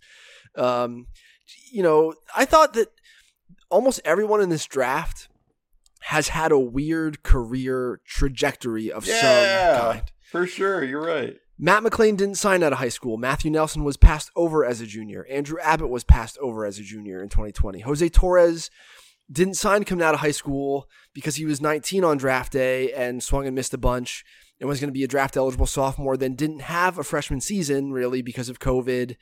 Uh, Justice Thompson was a junior college transfer who crushed pre conference play with North Carolina and then came back to earth uh, against ACC guys. Kevin Abel in the seventh round has had a TJ and missed a couple years because Could already write a book Reed. about his career. Yeah, Kevin Abel was like he's one of the most prominent. He's like the Madison Bumgarner of the College World Series. he just put Oregon State on his back and won them a College World Series at the expense of his own career because he was running to the ground and and blew out. And like it's just fascinating that almost everybody, all these high profile names with uh, the Reds draft have had some sort of weird momentous thing happen during their uh, amateur career. Yeah, Nelson will be interesting to watch. You know, like you said, he was not drafted last year, nor did was even considered. Really, he was wasn't didn't play much, and um, came out became was Florida State's starting catcher this year and had a huge year offensively. But you know, 22 years old, um, and and I'm sure a money saver there. But good for him for working his way into that that level of pick. Uh, you know, seemingly out of nowhere in a lot of ways. the track record for these guys the last couple years is mixed, right? Like Brent Rooker got Mhm. to the upper levels, striking out a lot. Maybe he has some big league Yeah. utility, but he's not. I mean, Andrew then- Andrew Andrew Benintendi was a bit of an out of nowhere as a junior. right? right, He would have been a draft eligible sophomore, right? Right. Um, and then uh, Kody Hoese. How's he? How's Kody Hoese doing? Ah, he's doing okay. He's another one where I was just like, really, this guy's twenty three. Yeah, he's not doing well. he's probably hurt again though. He's only played in thirty games. He's been hurt a bunch. Um, let's talk about the Cubs. The Cubs, uh, the twenty first pick. We heard a, all sorts of players hatch the Cubs. Was, they were very hard to kind of wrap your head around. We heard players, you know, from every sort of player quadrant, if you will. Um, at the end of the day, uh, a guy who a lot of people thought might go in the late teens. Uh, Kansas State left-hander Jordan Wicks. I think it's a good pick at 21. You should be pretty happy. Um, in the second, they took James Triantos, who was starting to get some late first-round buzz and and and, and comp round buzz, to get him at 56. I think they got to be pretty happy with that. Um, so overall, I, I think you know they have to be happy with the top, and then then you know played it safe, very college-oriented from there. Yeah, I dig Drew Gray, the third round pick. High Uh, school he- arm. Yeah. Uh, again, it's just like projectable lefty with a breaking ball, some underlying traits. Uh, I'm into that, especially because he'll be playing summer ball five miles from my house. Uh, Liam Spence in the fifth round. He's older. He's 23. He's from Australia. He went to junior college ball over here before going to Tennessee. I don't know him. Out of him, Parker Chavers, who has had a, a lot of profile as uh, an underclassman, and then Torres Labrum. They got him in the seventh round out of Coastal Carolina. Casey Opitz in the eighth round can really play uh, defense behind the plate. Yeah, 80 makeup guy too. Frankie Scalzo in the 14th round from Grand Canyons. He was reaching back for 96 97 in the WAC tournament. Like one of these guys is going to is going to turn into something. Uh, so oh, and then they got Daniel Avitia in the 19th round. I, I imagine they won't sign Daniel Avitia in the 19th round, but um, That's that's a that's a safety pick. Avitia is a high school pitcher from Arizona. He's just okay, but he's one of these young guys with huge stones who just pitched his butt off during the state final playoffs here in Arizona and really impressed everybody who saw it just because he like he shoved. He, his stuff is just okay. He's got a good changeup. Um, but he's athletic. He's kind of projectable, and the scouts just love the kid uh, from Central Phoenix. Um, so yeah, like I, I think that the Cubs draft was it was fine. I kind of I, I keep an eye on. I think I a, it's a he's a problematic prospect as far as you know his style of play. But I think to get this in the fourth round, I think Christian Franklin in the fourth round is a really good pick to get him Yep. there. Um, you know, very athletic college outfielder. It's not insanely loud tools, but everything's like eh, it's plus. It's plus raw. It's a plus run. He's a real center fielder. Um, he just strikes out a lot. Um, good idea at the plate. Gets himself. It it, it can can uh, fluctuate between patient and passive at times, getting himself into really bad counts. Um, and you combine that with swing and miss, and there's the, where the problem lies. But there's tools here for sure. Yeah, it's you figure, hey, this is a workman-like player. He plays up the middle. You mentioned the strikeout stuff, and then every once in a while he puts a ball out to right center, and you're like, damn, like Yeah, Christian Franklin can do some things. I you know, we're lukewarm on him. I think in general, if he tur- turned into a Guillermo Heredia style fifth outfielder type guy, like it wouldn't shock you. and that's good in the There's fourth round. tools That's here. here. Yeah, there's tools here. I I I- I think it's an interesting guy. It's a role player. Um, let's move on to the St. Louis Cardinals, um, who at 18, uh, boy, I don't want to be an asshole. I think they reached a little bit um, and went were- for Michael McGreevy, uh, the big right-hander out of UC Santa Barbara. But but the Cardinals have a thing for two-seam dudes now. Yeah, uh, Matthew Liberatore, who they traded for, uh, Zach Thompson, who they drafted, and now Michael McGreevy are all like sinker action type of guys. Uh, you know, other teams were on McGreevy in this range. My in person look at McGreevy this year was not great. You got a bad one. Uh, he was only living in the low 90s. It's got that sinker action, so it's gonna get it's gonna find barrels basically, unless you know he's got really fine command. The, the chances are that he has plus command uh, because he's really athletic. He's really young for this class. I think uh, his his slider is is pretty good. He has some changeup feel. His curveball, he changes his arm slot entirely. I don't think that's a playable pitch at all against big league hitters who are just going to know what it is coming out of his hand because it looks so different. Um, but yeah, I think that he's probably a money saver, which is part of why Joshua Baez went to them in the second round. Uh, Massachusetts high schooler. They had to be thrilled to have him on the board at 54. Um, Josh Baez was another guy. When you talked about all those teams in the 20s who were looking at the high school bats, Baez's name came up a lot, and I was really surprised to see him still there for them.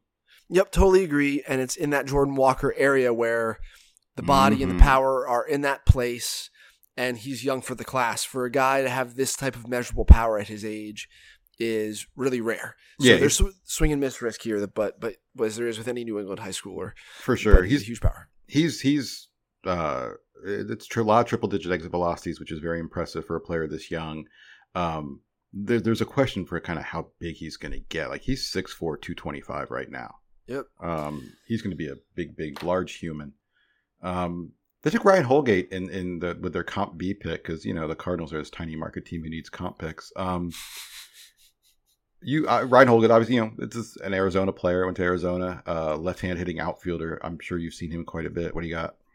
Yeah, it's big power. It's definitely one of those guys who the ball sounds different off of the bat in a in a visceral way. Uh, there are a lot of big time statistical performers at U of A because the hitting environment in Tucson is very favorable.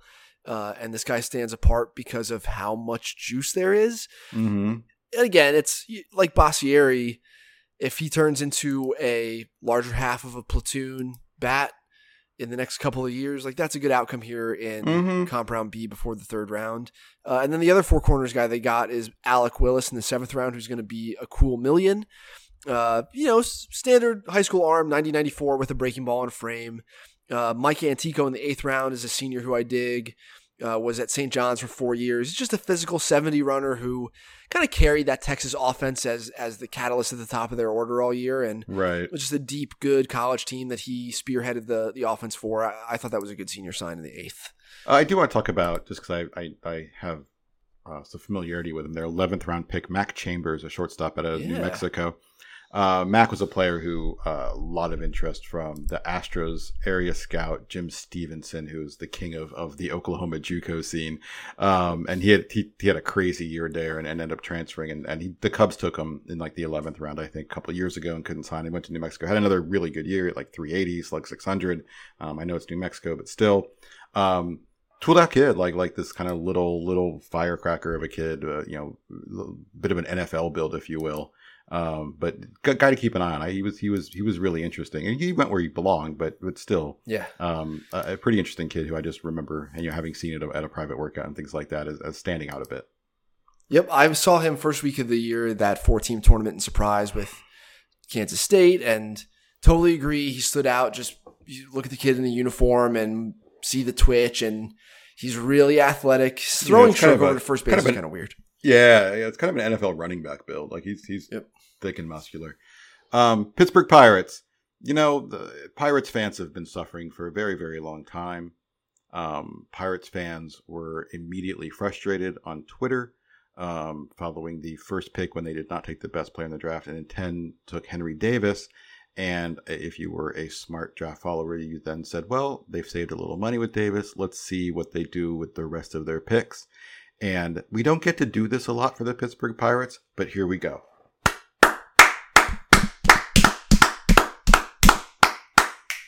Pittsburgh, you crushed it. Congratulations.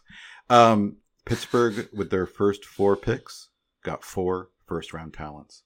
That's a very, very difficult thing to, to, to do. Uh, it's a difficult thing to pull off. They did it. Um, Henry Davis uh, has been talked about a lot. I don't know if we need to go in too much. The dude can really mash. The dude has an outstanding, outstanding approach. He has very, very big power. He might not catch. If he's a first baseman, he will be a plus offensive performer there and a middle of the order bat. Um, but we go from there. You know, Anthony Solometo at 37 was a guy who we heard as high as 21 to the Cubs. I think is the the highest we ever heard him. Yeah. Um, Lonnie White Jr. was they got at 64. Uh, threw out a price tag, which the Pirates are going to be able to pay, obviously. But another guy we heard is a late first round pick, and then Bubba Chandler, uh, the the two sports star prep arm. He's a two way guy, but they they announced him as a pitcher um, out of Georgia who had a pretty strong football commitment to Clemson. Uh, they took in the third round, and Bubba said he's going to sign. So um, I, I, it's four first round picks. Yeah, I think that um, this is this is one of the sexiest farm systems in baseball already, and just added four huge upside guys, a high school arm from the Northeast who I think is sleepery in Owen Kellington? Kellington. Yep. Who's got a big breaking ball and has that like Ubaldo Jimenez style delivery where that front Mm. side opens way, way up and his spine tilts out. Michael Wacha, like young Wacha, is another comp for this.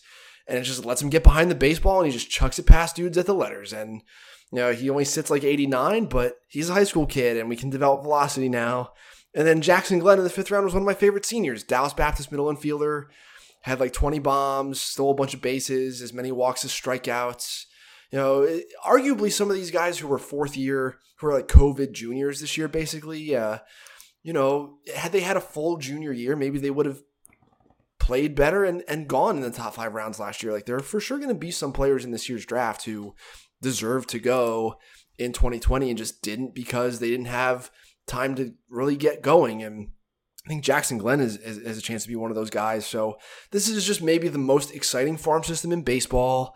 When Wander Franco graduates from the Rays list, they still just have so much organizational depth that Mm-hmm. they're likely to continue to be number one for a little while. But Pittsburgh, if there's another team that is up there in tier two, uh, or maybe is you know part of tier one, the way the Padres had been until their recent trades, I think it's this farm system. And and they did take a safety pick in case something doesn't work out here with Braylon Bishop in the 14th, who's a, a, a raw but excessively tooled out kid from Arkansas who's who's committed to Arkansas pretty hard, um, and, and Yeah. likely going to school. But um, I, I mean, like you said, it's a really good farm system, one of the best, and they just added four first round picks to it. Uh, Pittsburgh, your hot take is you you had the best draft in baseball. Yep. So uh, that's it for the Central. We'll take one more break. You'll listen to a little bit more of Is It True. We'll come back and do the West.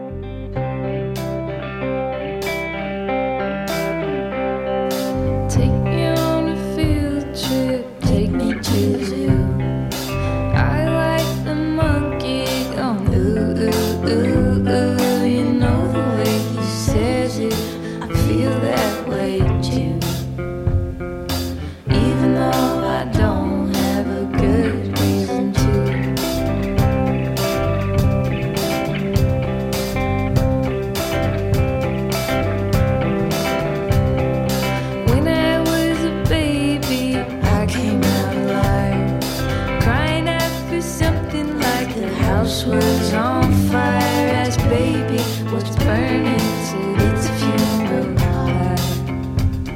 My mama, she calls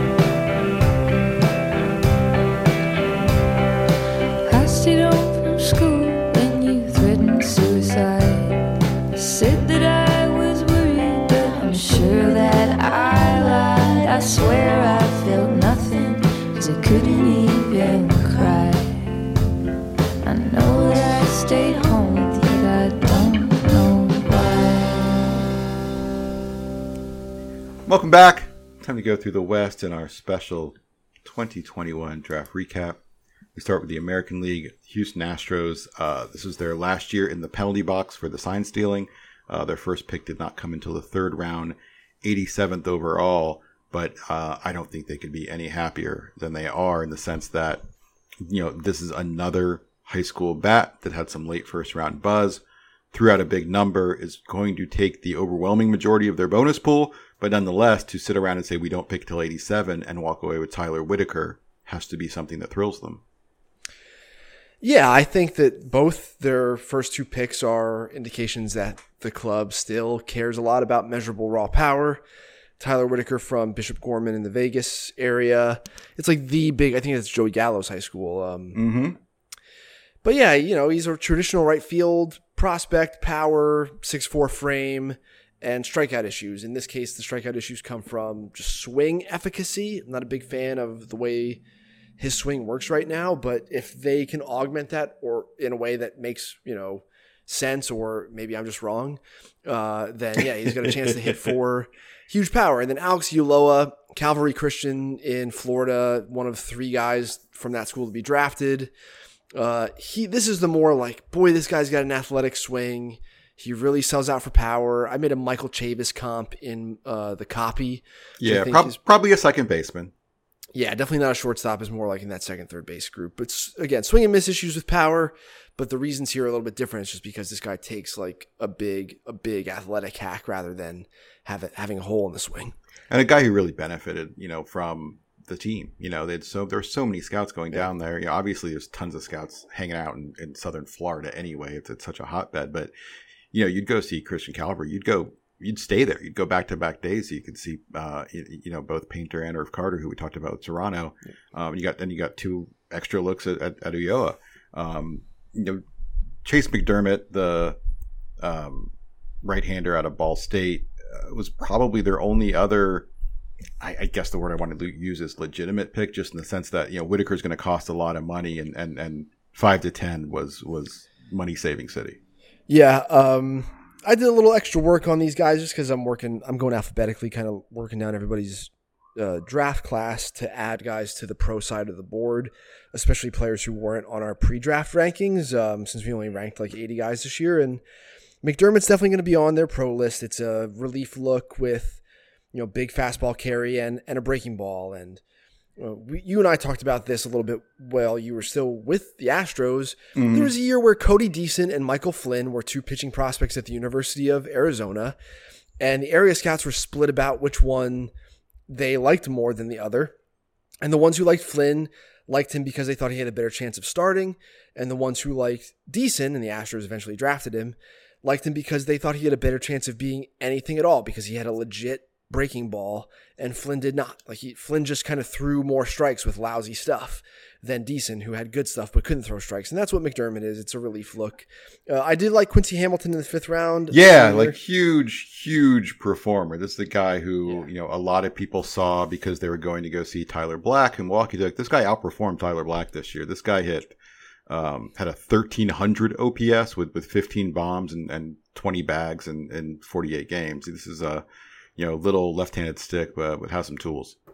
Yep, and then Jimmy Loperfido in the seventh round from Duke, another senior with rare tools, like actually can run and has some power and has a really great baseball body. Uh, just strikes out a lot. Like is a combo of approach and breaking ball recognition stuff that's sort of working in concert to make him swing and miss a ton. And then I liked Kobe Kato in the 13th round, Arizona second baseman. Just another one of these like Rays specials where it's compact, lefty bat- batting, up the middle, just College quick, college yeah. grinder bat. no power, just has gets the bat through the zone quick, uh, and is like impossible to beat with velocity. And now it's just about get in the gym, kiddo, and get stronger, and like let's see what happens to the power. Mm-hmm, mm-hmm. Um, Oakland A's, uh, we heard them attached to a lot of high school bats in the first round the whole way. Um, at the end of the day, we knew that they had kind of zeroed in on Max Muncy. Got a little nervous about it uh, leading up to the draft when someone told me that Muncy threw out a, a $3 million price tag. Uh, at the end of the day, they took Muncy. Uh, they will likely sign him. That's only 250 over that slot.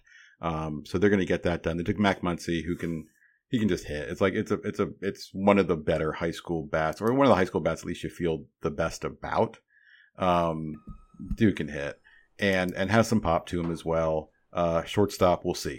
Um, and from there, it was it was it was safer. It was it was College City.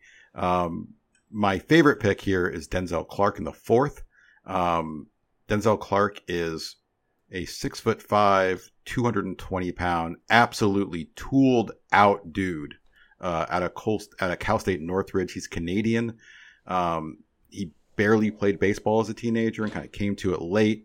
Uh, was looking for a school in the states to play and thought he might be able to get into a bigger school. That didn't happen, and so he got a chance at Northridge. He performed well this year.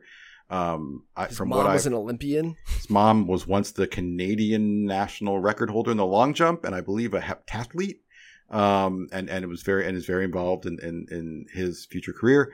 Um, I talked to a couple teams who met with this kid at the draft um, combine stuff and said the makeup was 80 pure 80. Uh, big Denzel Clark fan. There was some talk that he might go as high as the second round, and I was kind of surprised to see him still there.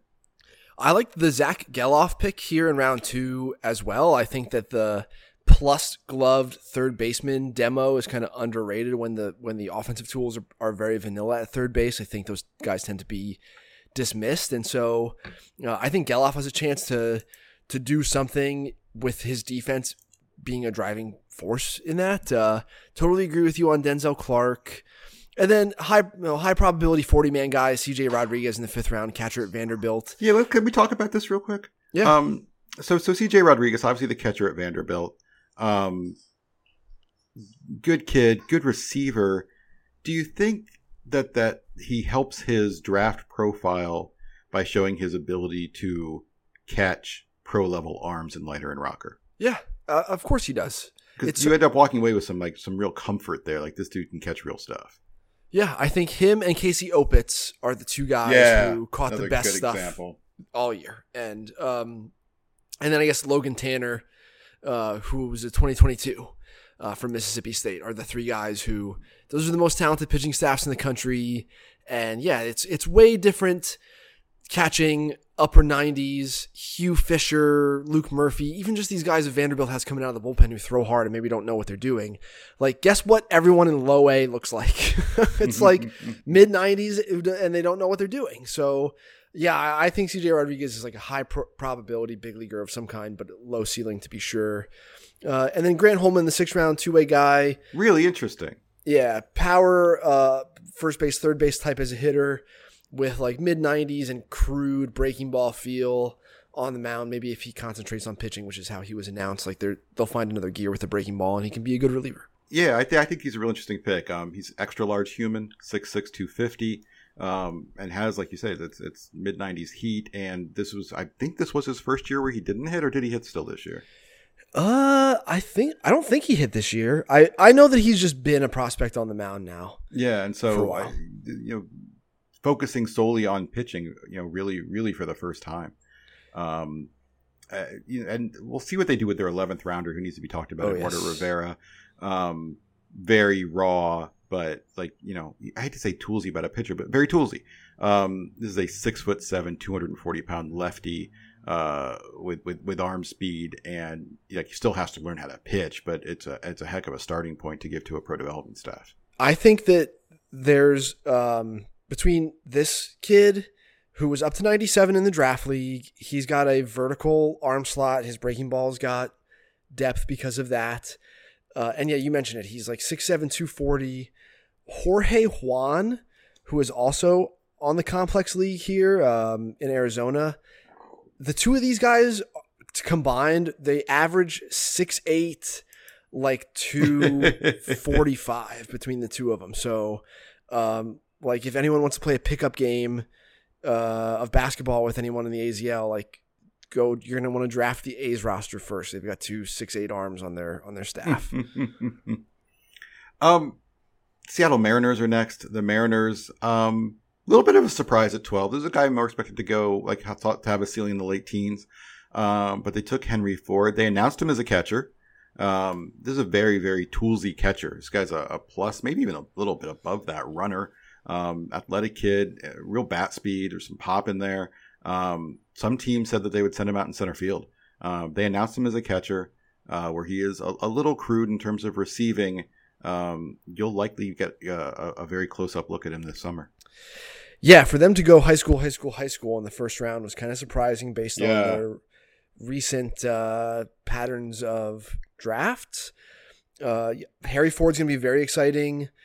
The the thing that's interesting about him is like he's really tightly wound, and really the way he looks athletically. If I had to comp kind of how tight he looks uh, with anyone I've seen recently, it's Desmond Lindsay, who ended up having a ton of hamstring issues, uh, some of them very severe, and really just struggled to even find consistent playing time uh, because of injury and, and develop for that reason. So uh, it's it's far too speculative and, and irresponsible for me to be like, hey, I bet this guy's going to get hurt, even though there's zero evidence of that. But let's look for soft tissue injuries in the lower half just because this guy is so tight. Uh, no body projection with Harry Ford either, but every all the skills are relatively in place. He has power, he has speed, he has feel for contact. He's not having to learn that. This isn't a high risk hit tool type of prospect. He can hit already, so uh, might move really fast, especially if he does move out from behind home plate.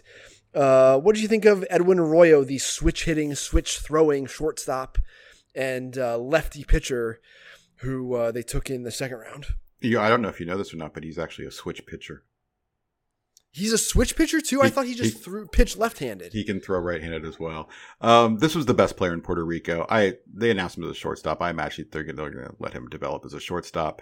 Um, I like Christian Arroyo or Edwin Arroyo a lot. Edwin's a it's a it's a real shortstop, which is always Yes. a, a question with these kind of high school kids. Um, super athletic. He's got it, it, it looks like a shortstop. It's a classic Latin shortstop look, like really smooth hands, great transfer. It's a plus arm. Um, he's also a switch hitter. There's feel to hit there. Um, there's just he's not a big physical kid. There's not a lot of pop. It kind of feels like um, you know the the ceiling here is an everyday defensive first shortstop who hits seven, eight, nine. Um, but but I, I like it for where you get him uh, there, and and I thought they got a nice pick in the fourth in Bryce Miller, who who I think a lot of people thought might go in the second or third round. Um, this is the the, the Texas A and M right hander who uh, you know has pretty solid stuff. It's it's it's you know low to mid 90s, uh, but an impressive slider. Um, and we'll see where he ends up role wise, but it, the, the stuff looks pretty good. The other high school guy they took was was Michael Morales, the Pennsylvania prep right hander in the third. What'd you think of him? I think he's about your standard Third round high school pick. third round high school arm. Yeah, like I think he and Alex Santos and um, like Heubeck, who the Dodgers took, they're all the high end of this type of of prospect where there's more fluidity and athleticism than the other guys in this group whose stuff looks similar. Like the thing that separates these high school pitchers who are all all have about the same measurables and all throw about the same velocity and their breaking ball quality is all roughly the same is how athletic are you? How graceful is the delivery? Like what is your touch and feel? Like it, it is some of the subjective stuff that starts to separate guys in that relatively large bucket of player and I thought he was on the high end of that group. And and this this first hand, handful of picks, like you said, high school guys. These are these are gonna cost some money, um, and they went very kind of money saver from the fifth or sixth round on. Yeah, Andy Thomas in the fifth round out of Baylor is like the mayor of of Baylor. You know, he's been there forever and just performed uh, from a contact perspective. But his swing, you watch him swing, and you're just like, uh, this is definitely an org guy. Bryan Woo in the sixth round has big arm strength, and that's sort of it right now. It's just again, great on mound athlete with a beautiful delivery. Premium arm strength, and that's it. He's like he's got a three on his slider right now. Uh, Hmm. the visual evaluation and the data are both like, nope, this is not a good slider. Um, and then that was sort of it. Like as far as guys who, as I worked down the Mariners group to stick on the pro side of the board, Woo is the guy at the bottom where I'm like, yeah, maybe he's a 35 plus. Whereas I thought everyone who they they took in rounds one through five or one through four belongs on there in some capacity right away. Yeah, for sure. Um, the Los Angeles Angels. Uh, this was a pitching heavy draft. and the Los Angeles Angels were the king of it. Rounds one through round 20, all pitchers. They did not take a single bat in the draft. They went all pitching all the way, uh, starting with Sam Bachman uh, with the ninth overall pick. I thought there was a chance that Bachman might fall out of the first. There's concerns about the medical. Obviously, those, those concerns did not uh, scare the Angels away, but that's probably going to save a little bit of money at some point. I don't know who they're spending that money on in the sense that, you know, if you look at, they didn't take a high school arm until the 12th, and, and, and Mason Albright, he'll probably need some money to, to, to, to sign. He's probably an upper six figures type guy. It's Um, Yeah. low low 90s lefty with changeup. So he's probably like 750, 800, something like that. Wouldn't surprise me if he got 900. Yeah, Sam Bachman. If they if they keep if they keep if they put him in a pen roll, he's going to um, Oh, he'll move. he can move real quick. It's Yeah. it's a it's a hundo, it's a slider, some more strikes and he's there. Ky Bush was a late riser. Um, their second round pick, uh, big big lefty out of St. Mary's with real stuff, and it kind of went from it, it it went from oh this guy's in the low 90s to oh this guy's in the mid 90s over the spring. Uh, just kind of gained velocity as we went. Um, slider is inconsistent, but he'll he'll he'll he'll get you some good ones um, in general through strikes. Um, and, and a guy who, you know, we heard his, you know, some comp round buzz. He ends up going 45th Yeah. overall. Um, you know, Landon Marceau in the third out of LSU, super famous. Um, Yep. Been around forever. Was on Team USA as a kid. It's just like a really, really polished guy, but it's not crazy stuff. Um, your classic mid day two Vandy arm, who's not a big star. Luke Murphy in the fourth. Um, those guys happen all the time because they get so many damn players there. But did, did anyone else below really kind of strike your fancy? Jake Smith, six round, big velo, no doubt relief. Maybe his command has to progress by at least a full grade if he's even going to be an up down relief type guy. But it's three to five, touch of seven with a nasty slider at times. It's just his execution is very inconsistent. Olthoff, Braden Olthoff in the ninth round out of Tulane. Uh, this is a Boris advisee uh, in the ninth round. Small had a relatively small school in relief because go look at his stats. Like they're ridiculous. Visually, he is a three athlete. His delivery is really weird and unathletic, but that's part of why he's been so successful because it screws with hitters. Mm-hmm. Uh, he, he executes the shit out of his slider. So I think that he's fascinating. I think, you know, if we're asking ourselves the question, how many of these guys go on the pro prospect list? I think our answer might be pretty variable. It'd probably be bigger than people would anticipate because there are there are basically the horses in this draft class to do another Dylan Bundy type deal or two where they just send a pitching prospect pinata of fringe guys to someone else who thinks they can develop them for a piece. And that's like Andrew Peters in the 10th round. He has big velo. Olthoff has this plus slider. Uh, you know, Luke Murphy has big velo. Uh, Landon Marceau has four pitches and the breaking balls are plus. Mason Albright is interesting. Chase Silseth in the 11th round out of Arizona, up to 98, had a plus splitter in junior college that went away and was de emphasized with Arizona. Maybe you can do something with that. Mo Hanley from Adrian College in Michigan in the 13th round was an early spring pop up guy who ended up needing TJ. So, like, there are a bunch of interesting guys here. Uh, but but it's you know this is def- definitely a depth draft over high end, and the pitching thing is totally weird. Uh, I- you know, it's it's a little extreme. I, I would like to have seen a little bit more diversity here. But uh, but yeah, like there are definitely the horses that just do a Dylan Bundy style deal again, like where they just send a bunch of interesting sleeper types to someone who thinks they can develop them. Uh, let's move on to the Texas Rangers. Um, I don't know if we need to even talk much about Jack Leiter. You guys know what Jack Leiter is, Yeah. and then we, we knew, like I said when we talked about you know about Boston, um, it you know, we got word maybe with an hour to go that the Rangers were Jack Leiter. Period. Like no matter what happens, one they're Jack Leiter. Because it seemed pretty clear that the Pirates were not going to take Jack Leiter, so they were. It was all Jack Leiter all the time. They took him. Second round pick, they took your guy. Um, this is the guy you talked to me about early. Um, this was not a huge prospect going into the spring uh, in, in Aaron Zavala at Oregon, and he uh, ended up being the Pac-12 MVP. Uh, had an OPS over 1100 in a big conference. Um, lots of contact, decent power. It's not a big power guy, but um, A lot of walks, a lot of contact, and and can impact a baseball. Yeah, the the low end, we kind of you know flag planted on this guy or whatever. That's the term for it, but it's not like the motivation behind it.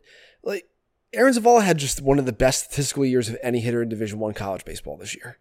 Uh, he's relatively positionless and does not have big power, nor vi- neither visually nor measurably.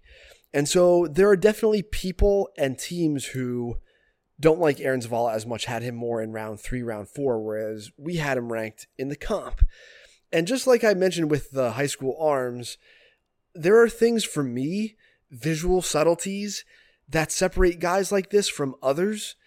And it's just underlying musculature and athleticism. And then in Zavala's case, too, his age. So he's barely 21. Mm-hmm. And this guy's got an ass on him, Kevin. Like this guy's athletic, okay? He's he's well put together and he ha- takes an athletic swing and he can It's a lefty swing too. Yeah. And so what type of guy would I am I going to bet on coming into some power late? It's it's a guy who rotates explosively in the box, who's got who- who's who's jacked, you know, he's he's muscular and who's young for his class and who I think has a, a chance of developing physically a little bit more yet compared to his peers. Uh, and that's Zavala. So we juice this guy on the board. Uh, ideally, you can shoehorn him at second or third base, and he's just like a 35 level defender there. And then other times he's playing the corner outfield for you. Maybe he can run around in center field a little bit because like this guy can run. Yeah, he probably Uh, belongs in a corner outfield, I think. But yeah, But uh, yeah, I think that's true. Like, you know, that's a thing I'm trusting the area scouts I speak to up there, and none of them think this guy can play center field. So, but yeah, I really like him. And uh, again, if he can be a piece, if he can be a 45 in, in the way that like Josh Rojas is for the D backs right now, or Pavin Smith or whatever, like that's a good outcome at pick 38. Mhm. And that's the type of guy I think that he can be. And again, just to, to restate the year, he had um, 392, 525, 628. Um, obviously, at a very real school at Oregon in 199 at bats, nine home runs, 50 walks, 31 strikeouts. Um, Yep. So yeah, the, this guy, like the models exploded on this guy too. Um, so they took the, you know, they took the they, they took the big college arm and Leiter, they, the big college bat and Zavala. Um, and then they, after that, they went, you know, they played the high school game for a while. Um, uh, Cameron Cauley, shortstop out of Texas, Ian Moller, the, the Iowa kid. Um, those guys are always tough to see. And then uh, Georgia left-hander Mitch Bratt. Um, this might cost them a little bit of money, but none of these guys went like crazy lower than expected. Yeah, this is them behaving this way for two years in a row. I assume Leiter will get something close to slot, but Zavala might be under, and then they did sleeper high school, sleeper high school, sleeper high school. Ian Moller has been famous for a while, but he's a catcher with power and swing and miss issues. The track record for these guys is not great. Uh, Moller was definitely in my first round mix coming into last summer just because he had so much power for a catcher. Um, and then he didn't perform. And yeah, these guys are tough to see. They're often playing on like uh, Legion ball, basically. They're going back and forth often between like Kenosha and Iowa uh, during the late spring. Uh, just like where there are good facilities to to see them and like, yeah, I mean, drainage. often, I mean, during the the the, the Jarred Kelenic year, you'd go to Iowa to see him. Yep. Um, then Cameron Cauley in the third round is like plus run, good defensive shortstop with some feel for contact, needs to get more physical. This was the guy who they when this name was called, I did not know who it was. Um, and then everything I just told you is work I've done since then, and he'll be towards the bottom of the the Rangers list. But he's an interesting developmental sleeper. Mitch Bratt in the fifth round is the low end of the high school arms that I talked about, where he is kind of heavy bodied and not very athletic, but it's a lefty with uh, carry and a breaking ball and frame. and real quick, the eleventh round pick. Eleventh round is always interesting, and um, this is you know a safety pick. Maybe throw some money out if you have it. Uh, Jojo Blackmon is a very raw, um, but but fantastic outfield left hand swing, uh, plus raw, plus plus run. Has some D one options as a wide receiver, I believe. Yeah, go search Twitter for his name. There are a couple football highlights, highlights on there, and they're fun. so um, be interesting to see if they can get that one done. Um, it's time to move to our final division, the National League West. We begin with the San Francisco Giants. Uh, we talked a little bit about what happened at 14, and we, we thought they had a deal done with Cleo Watson. It seemed to fall apart at the end for one reason or another, and they end up taking um, one of the fastest risers late over the, that time in Will Bednar, who was uh, I I don't remember what they call it, but let's just call it MVP of the College World Series. Um, Guy with with real stuff like the slider's fantastic, um, and you know kind of went over a month from you know probably a second round pick to where he goes, which is in the middle of the first round. Uh, Kyle Harrison last year and now Will Bednar this year to me indicates that this is one of those orgs that even though the f- top of the org is progressive seeming, that they are a little bit more open about fastball shape.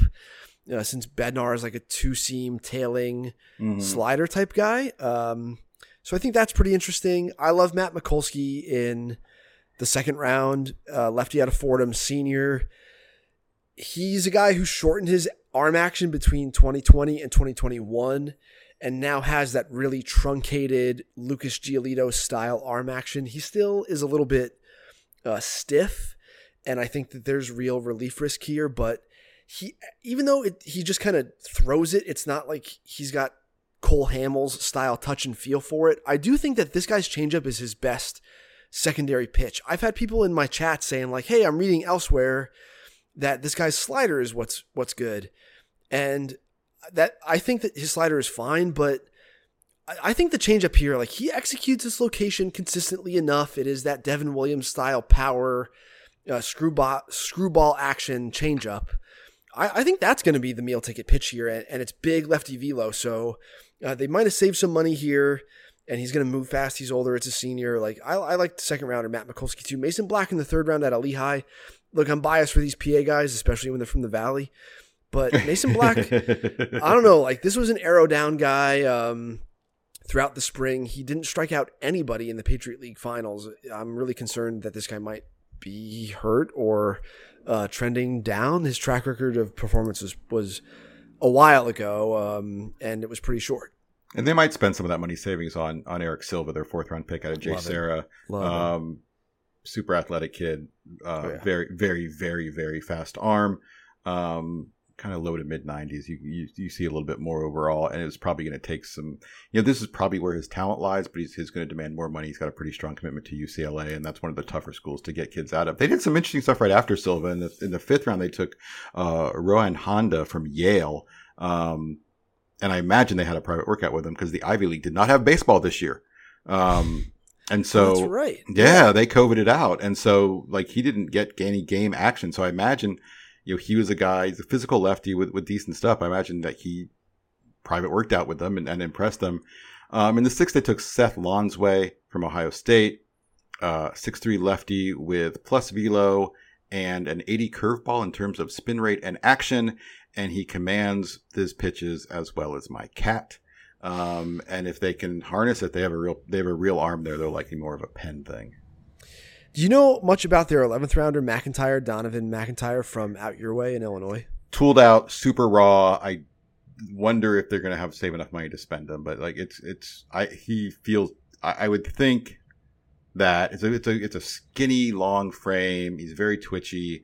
I think if they do sign him, you will be watching him in Arizona for two years.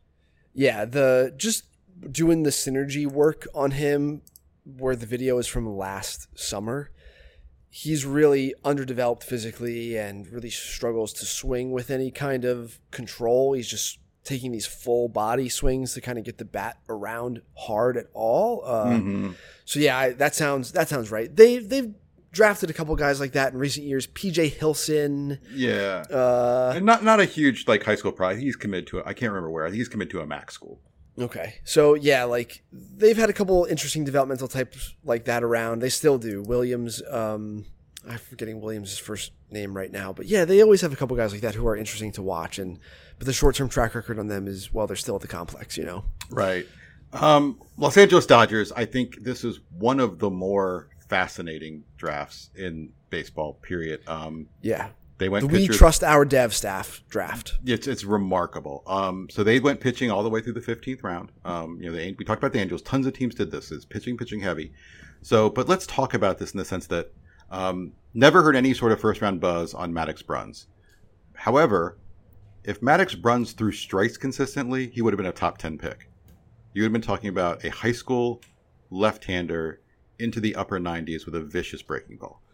If if Yeah. fourth round pick Nick Nastrini threw strikes, he would have been easily a top 100 player and maybe as high as a top 50 player. Um, insanely great pitch data, um, but really struggled at UCLA primarily because of his command. Um, Emmett Sheehan, a, a, a 6'5 right hander from Boston College, took in the sixth. If Emmett Sheehan threw strikes and commanded stuff better, he would have been um, in the third round or higher.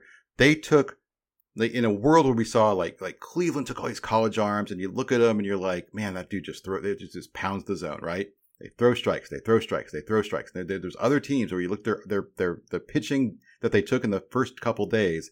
It's like, man, this team really started to focus on command. And there was a time, I think, on market inefficiency where teams were looking so much at pitch data, and that pitch data doesn't tell you location. They were just looking at spin and movement. You know what I mean? And like, oh, look at the spin and the movement. And I think the Astros were guilty of this at times as well. Like, look at the spin and the movement. That's a great pitch. Like, well, can he command it? And that became like this a bit of a a, a bit of a marketing efficiency. And now everyone's saying, oh, oh crap, command matters. And they they kind of oversteered, overcorrected to command. And the Dodgers just went, fuck all y'all. We're taking stuff dudes, and we'll see what happens. You're right. Like Bruns, if Bruns throws strikes last summer, he and Jobe are tier one in- among the high school arms. Um, Yeah, again, this kid's left-handed, upper 90s, and can spin it. And then yeah, it's it's all up and down the draft. The names you didn't mention, Peter Heubeck in the third round, is again just like really loose. His fastball just has natural carry and plays best at the letters. The Dodgers love these guys. Uh, and his breaking ball shape comes and goes, but when it's good, it's a really good breaking ball. And they did this is two years in a row of them just kind of going, you know what? Bobby Miller's arm action is kind of weird. We don't care. Clayton Beeter has a four week track record of throwing strikes at a competent level. We don't care. We don't care. Look at the stuff. Clayton Beeter, Landon great stuff. twenty three. Who cares? Like, uh, like yeah, they're just they've loaded their farm system up with guys who have real shit. Uh, and I there's a pro scout who I know who told me that their their dev uh, told them, hey, like bring us guys with real shit, please. And that's all that the Dodgers did. And they answered the call. Um, I have uh, in, in talking to teams over the last few months. Um, I, there is a a profound respect for the Dodgers player development group, um, and and teams think that they have some shit going on that other teams don't. Um, both in terms of position players uh, and approach, and what they can do with pitchers. So we'll see if they're right.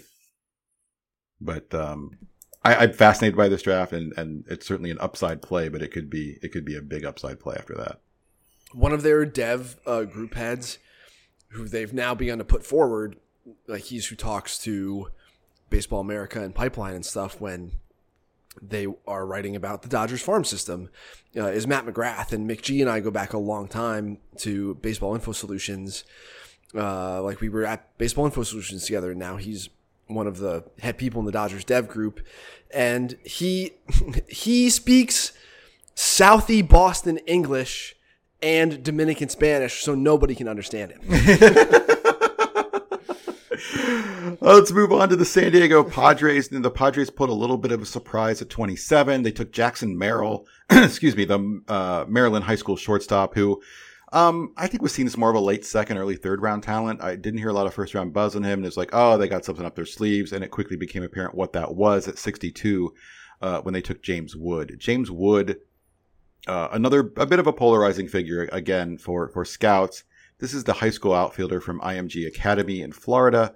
He is uh look, this is this is Aaron Judge size human being. He's 6'7, 240, 245, left-handed bat, uh, and generates the kind of exit velocities you simply do not see in teenagers. It is it is unbelievable. He matches up, you know, let's talk about another teenager putting up insane exit velocities in Jordan Walker. Pure raw power, he matches up with Jordan Walker.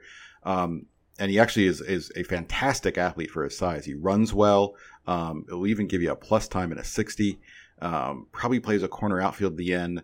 The question is, how well is he going to get to that power? Because he does strike out a lot. And if I remember right, like this year, even in high school, he, he did not hit 300. Yep. Um, there are some teams who are just out entirely because they think no, like hit tool is just a no. Similar to Will Benson, or you know, Mm, you just pick yeah, someone who where the levers are so long that up against pro velocity, it's a foregone conclusion that this is not going to work. But um, but yeah, there, then you have people who are like, hey, it's seven raw right now. He's basically putting up exit velocities commensurate with like a quad A player who's 28 years old. And we think that he runs well enough underway to play center field. Like those teams are way in on this guy. You can guess which one the Padres are, right? So Josh Mears, who's also in the Padres system, is another one like this where Josh Mears in a big league spring training game, he's super raw. Josh Mears is so raw that when he went to area code games as a rising senior, he was still uncommitted. And then he blew up at area codes and had like a bunch of scholarship offers when he left that week, right? He hit a ball 117 in a big league spring training game this year as like a raw 19 year old who is striking out like 38% of the time in low A right now. Okay. So that's what James Wood is probably going to be. He's a left handed hit- hitting version of it. So I think his chances of being something are substantially better than I think Josh Mears' are. Uh, and yeah, like it's going to be awesome to try to watch James Wood in uh, in Arizona, and then they took on the other end of the spectrum in the third round. They took Golden Spikes winner Kevin Kopps, who I think is like 24 maybe already. he is 24 already. Yeah. executes the crap out of a slider over and over again. And a- he was yeah. a dominant multi-inning reliever in the SEC. He's probably going to move fast in a lesser role. Yeah, and when you say multi-inning reliever, like at times this guy would throw three, four, five innings. Mm-hmm. Um, this was a multi-inning reliever. Um, what are the chances Kevin Kopps pitches in the big leagues this year? I think you ballparked it at like one in five. I'd probably take the under on that, but I still think that they exist. Um, yeah, like, like we said, he's 24 years old, up absolutely dominated. Gold, like you said, Golden Spikes winner as a reliever. Um, but I think he threw almost 100 innings this year. Um, The two West Virginia arms, uh, Yeah. Jackson Wolf. In the fourth round, Jackson Wolf is another Padres type in that he's a, a successful college pitcher who just has huge stones. and big size, big frame dude. Yeah. Um, and then Max Ferguson in the fifth round uh, out of Tennessee. A plummeter time- this spring. Yeah, like big time 2020 performance. He uh, was great in the fall, and then he came out this year and was just super passive. So his stat line doesn't look terrible, but it's just because he just kind of stands there and walks a lot. But it's good frame, pretty low ball lefty swing, just not a lot of bat speed. He's a plus defensive second baseman. I still think this guy has outs. His profile is is good in general. It's just about like getting him to be more aggressive and a little bit more physical. Um, and then Bergert in the sixth round out of West Virginia. I think he had TJ, and I don't think did he throw all year. Even he's just one of those guys who has like a good breaking ball, who's maybe undervalued a little too much because he's hurt.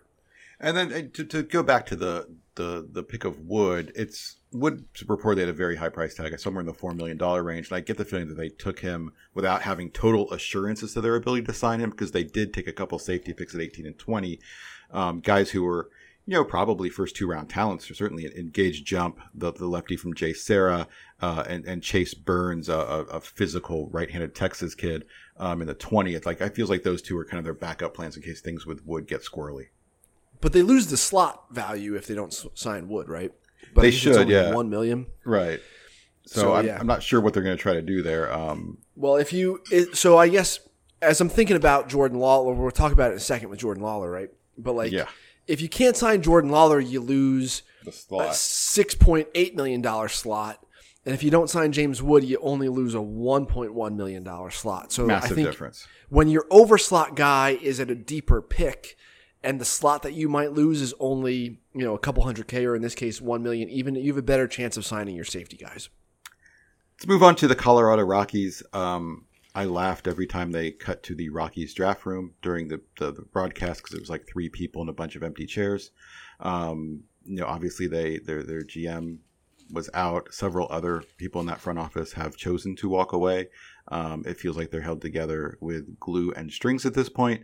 Um, I still am talking to teams. It is July 16th. And I'm still talking to teams who aren't really sure what's going on with them in trades and, and, and aren't sure who they're really talking to or who the decision makers really are. Um, and it would be very easy for to make fun of this, but I think the Rockies had a pretty solid draft. I like every time they made a pick, I shook my head and go, "Yeah, I get it. I get it. That's good." Um, they'd been attached to Benny Montgomery for a long time. Um, it was hard to, to it was hard to mock them to Montgomery because it always felt like someone better was going to be in their lap, and that was the case. You know, Khalil Watson and Brady House was available to them at eight, um, but they stuck with they, they they stuck with the tools dude, the tools outfielder, I guess would be the better way to put it in, in, in Montgomery. Um, and then like I think things got pretty interesting. At 44, they took Jaden Hill, the power LSU arm with great stuff, limited track record, big athletic kid, upper 90s, who, who had a TJ.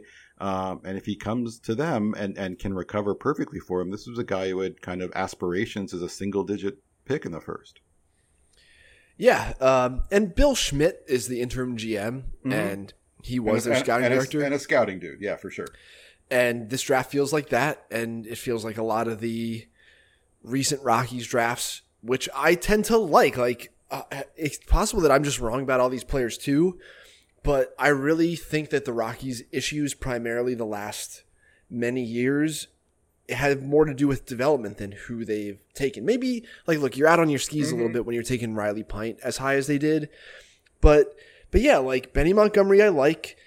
I think all the swing and miss risk associated with Benny is just perception, really. He, he performs bat to ball wise. His swing just looks kind of weird. Uh, and I just like think that he has general feel for contact that he just has and will retain and maybe tweak the swing a little bit, but like there's not real swing and miss issue here like there are with the, the, the way there is with some other guys. And then yeah, Jaden Hill, whatever, we'll see. He's hurt. He, he's going to be a reliever in the end anyway. Um, we probably Oh, I- overrating him. I mean, the next three guys, like the three, they went with three college arms Right, after yeah. Montgomery, Jaden Hill, Joe Rock, uh, McCade Brown, and they all have they all very similar profiles with different abilities, but these are um, very large people um, with power stuff and considerable reliever risk. And Hunter Goodman, the catcher from Memphis in the fourth round, Braxton Fulford, the catcher from Texas Tech in the sixth round, and Robbie Martin, the outfielder from Florida State in the eighth round, are all just the hitting versions of those guys. Like they're Yeah. giant dudes. Full, they all have big raw power. Martin has not gotten to his in games, whereas Goodman and Fulford have, but at the expense of strikeouts. And I don't, I don't know if, if Hunter Goodman can catch. I'm going to say no. Probably Uh, but he can hit. He's a big guy, and it's very, very real power. Um, and he and he also um, has a good Cape track record as well. So that it gives you a little bit more assurance that he might hit as a pro. But um, I like the bat a lot. I just think it's probably first base only, bat only kind of player. Um, we're going to finish this off. We're on team 30. How's your voice holding up, Eric? It feels okay. Okay. Um, this one might take a little while. Okay. Arizona Diamondbacks. Um, the question for the last two weeks or so leading up to the draft, let's say, um, it felt like we knew somewhere in late June that the Pirates were really looking at Mayer or Davis and that Lawler was not in their mix. And obviously, and, and, you know, we've talked about this in our draft preview episode, Lawler's age was working against him with some teams. He is 19 years old.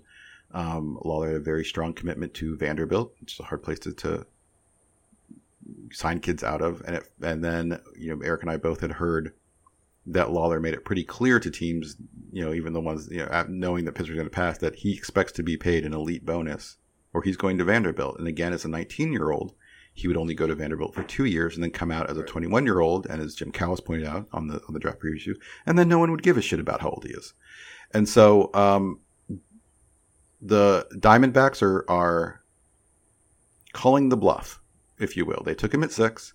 You know, we talk all the time and we say all this all the time. Like, look, no one's taking a guy without knowing they're going to sign him. This is not a done deal. Um, I've talked to multiple sources. This is not a done deal. They don't know if they're going to sign him. They're going to make a run at him. It's going to take over the 5.74 million slot. Um, but this is not a done deal. If it goes south, they'll lose the 5.74 million and they'll pick seven. They'll get the seventh pick next year. So they're in line right now with how they're playing at the big league level to, you know, if they can't sign him, they would have the first and seventh pick in, in the 2022 draft. Um, I think the chances of Lawler signing are probably around two thirds. You know, I would say, let's say 66.66667%. Um, what do you think of that? Let's start with just Jordan Lawler and, and his signability. Does the rest, if you look at the rest of the class, do you feel confident that they cut enough to give him 6.5? Like, is Ryan Bliss really going to be 1.8 million in the second round? I No, like Ryan. They're gonna. I think they're gonna shave that's a couple. cut. They're gonna shave a couple hundred on Ryan Bliss. Castillo, I think, could be a tough sign, but maybe I don't know what they're gonna do with that. We'll get to Castillo in a second. Um, They're going to save about 500k in the fourth round with Chad Patrick, the senior from Purdue Northwest. mm-hmm. Right, They're like gonna- it'll be something approaching 500k, which is the slot is about 550. They're, they're going to save on Caleb Roberts, who's not a fifth round talent in the fifth. Um, Luke Albright, I don't know if they'll save much on.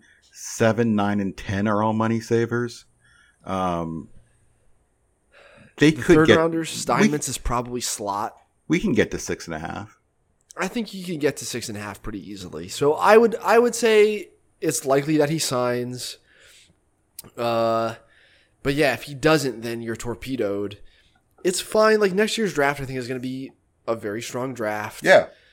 Uh, I don't think that Elijah Green's going to go first next year, as as prominent as he is already for a young high school player, like a high school underclassman, to have this much profile is is pretty rare. But uh, he's going to swing and miss a lot. He swung and missed a lot during this high school year, so I, I wouldn't pencil in Elijah Green as the first pick in next year's draft. But I do think it's going to be a pretty strong draft. Um, I don't know. Would you? Here's an interesting question for you.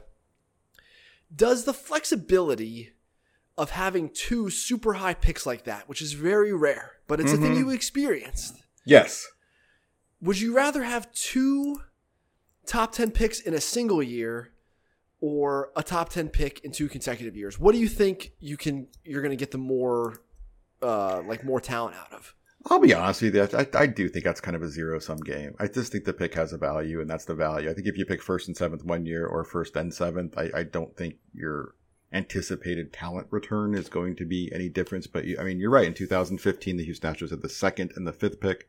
Um, the second pick was because of the the Brady Aiken disaster, and so um, you know the real you know, the question, you know, kind of became who do we think will go where? There was some thoughts of taking Kyle Tucker too, but then Bregman wasn't going to happen. Like we knew for a fact that um, Bregman was Bregman was not going to get past the Rangers. The Rangers were all over Bregman. We're really hoping that he'd be there for them. Um, and so Bregman was, was taken second, and then crossed our fingers that, that Tucker would be there at five. But felt like he was because it felt like the Rangers were, were big on mostly college players. The biggest risk there was the Rockies who ended up taking um, Brendan Rodgers. Um, this is a fascinating. I'm looking at the 2015 draft, and I saw in person uh, eight of the first nine picks. So the only guy I did not see was actually I saw him at the tournament. I saw all nine, all the first nine picks uh, in person. I Um, guess, but- yeah, you that, wow, uh, Tyler Jay, that's right. Gosh, I forgot about that. Yeah, Illinois. I went to we went down to Illinois a couple times to see Tyler Jay. Actually, um, so, so I went to Cincinnati, saw Ian Happ, uh, saw Swanson, Swanson and Fulmer at Vandy. Um, saw, we drove up, drove over from spring training a couple times from Kissimmee to Tampa to watch Kyle Tucker. Um, went to Santa Barbara to see Dylan Tate, and, went to Lake Mary during spring training to see Brendan Rodgers, and saw Alex Bregman in Athens, Georgia, one of the finest cities in our in our in our beautiful nation. But let's get back. Enough of that. Let's get back to the Arizona. Um, beyond Lawler, you know, like you said, Ryan Bliss, um, second round, probably seen by the industry as more of a third round dude. Uh, little guy, but there's tools here. He's probably a second baseman. Um, there's there's there's some sneaky pop in there. Um, he's athletic. It's, it's it's a nice little player, but probably not a second round pick. And Adrian Del Castillo again, like another draft plummeter. Uh, in January, you probably would have put if you did a January mock, you would have put him in the first half of the first round. But the problem was his like he was primarily seen as an offense first catcher, and then his offense disappeared this year with the Hurricanes. Yeah, uh, this is another one of those where like it's kind of shocking. Typically, college catchers who have this level of offensive track record entering their draft year are almost like a lock to go in the first round. And yet, like as draft time approached, and as we're shuttling our list around, all right, who needs to move, who needs to be on here, it was just move Del Castillo down. We have no idea where he's going to go. He's been such a like an unathletic zero all year. We don't know what to do with him. We don't know if he can catch. If he can't catch, he definitely doesn't have the power to, to profile anywhere else. So, so yeah, I, I kind of have zero feel for what kind of uh, bonus he's going to end up with. Yeah, He is a buy low type though, like for sure. Yeah, for entering the spring, he was a mid first round guy. He was in that mix. and he just absolutely stopped hitting. Um, tenth rounder is another good lesson on you know sometimes you bet on yourself and you lose. Uh, Hugh Fisher had a lot of hype out of high school, but wanted to go to Vanderbilt. Uh, ended up getting a TJ, barely pitched for them, but still is a, a six six lefty with with real stuff. Um, they did you know there's, there's some safety picks down here, at, at, you know below on, on day three, headlined by by Davis Diaz, who you know late first round comp round talent, but like a real strong college commitment. Yeah, but supposedly he wants four mil. So again, because the slot value that you lose if you don't sign Lawler is No five point seven mil, right? But if if you invert it and the slot you lose because you've taken your signability question mark in I don't know the fourth round, like if you do the Matthew Allan thing or whatever, Mm-hmm. like you lose that slot, then you still have a chance to sign your safety guy. So I think there is some hidden advantage to to really cutting hard early and trying to go over with you know you because you just afford yourself more chances to actually get a deal done with some of your safety guys. Uh, you know, Jacob Steinmetz in the third round, the high school arm from Elev Eight baseball. So it's Fake E- school. yeah, like what are we doing here? Doesn't anybody take any kind of pass at the, the name of these uh, academies for for sports only? Yeah, Like, hey, we want an ignorant kid. TXNL down there as well. Yeah. Yeah, like let's just whatever. We let's have an ignorant kid who who plays sports all day.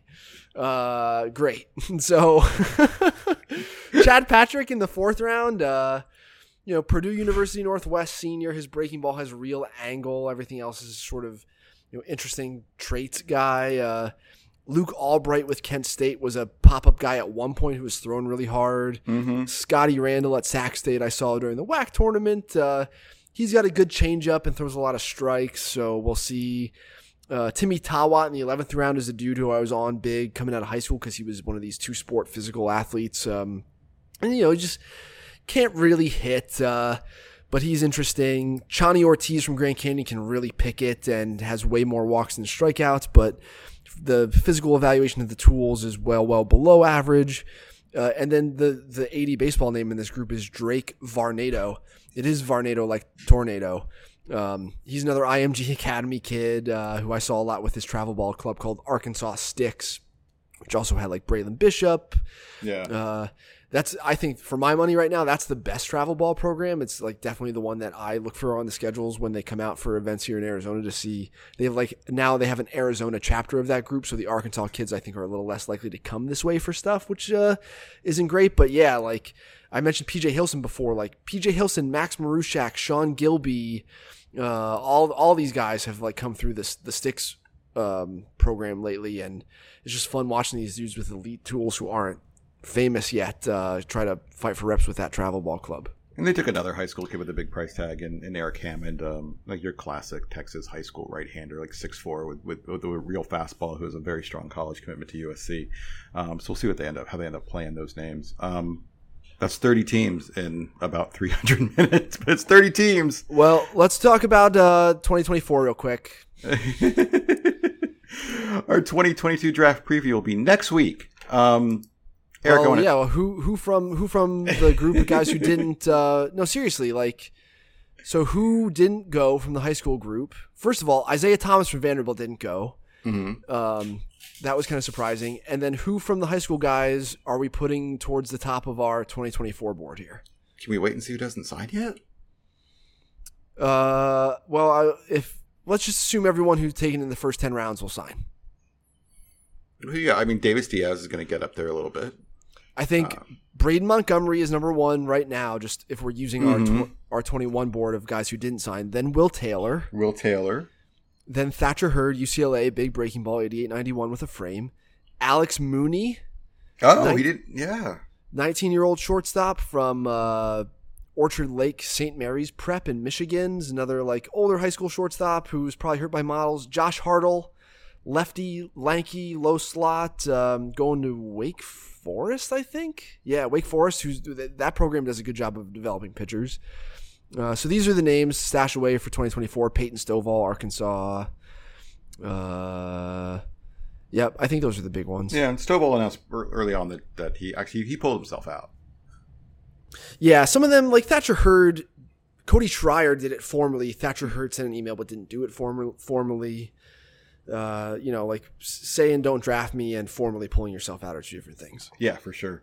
Um, Eric, I want to thank you for all of your time on this Friday afternoon. Um, thanks to everyone for listening. Thanks for everyone for um, their involvement in our draft coverage this year. Yes. Um, during the Sunday night chat, we had literally thousands of people with us.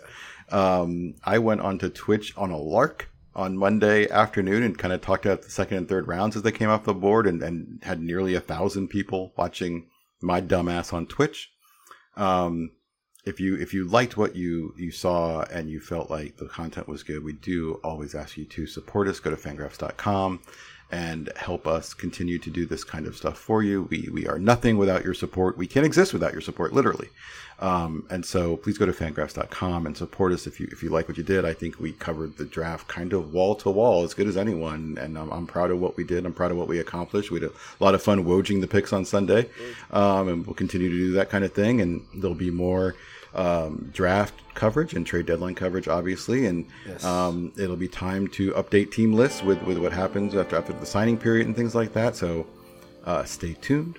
Thanks for uh, sitting through six hours of chin music this week. If you listen to both of these, you are a psycho, and I love you. Um, and that's all. Thanks again, Eric. See ya.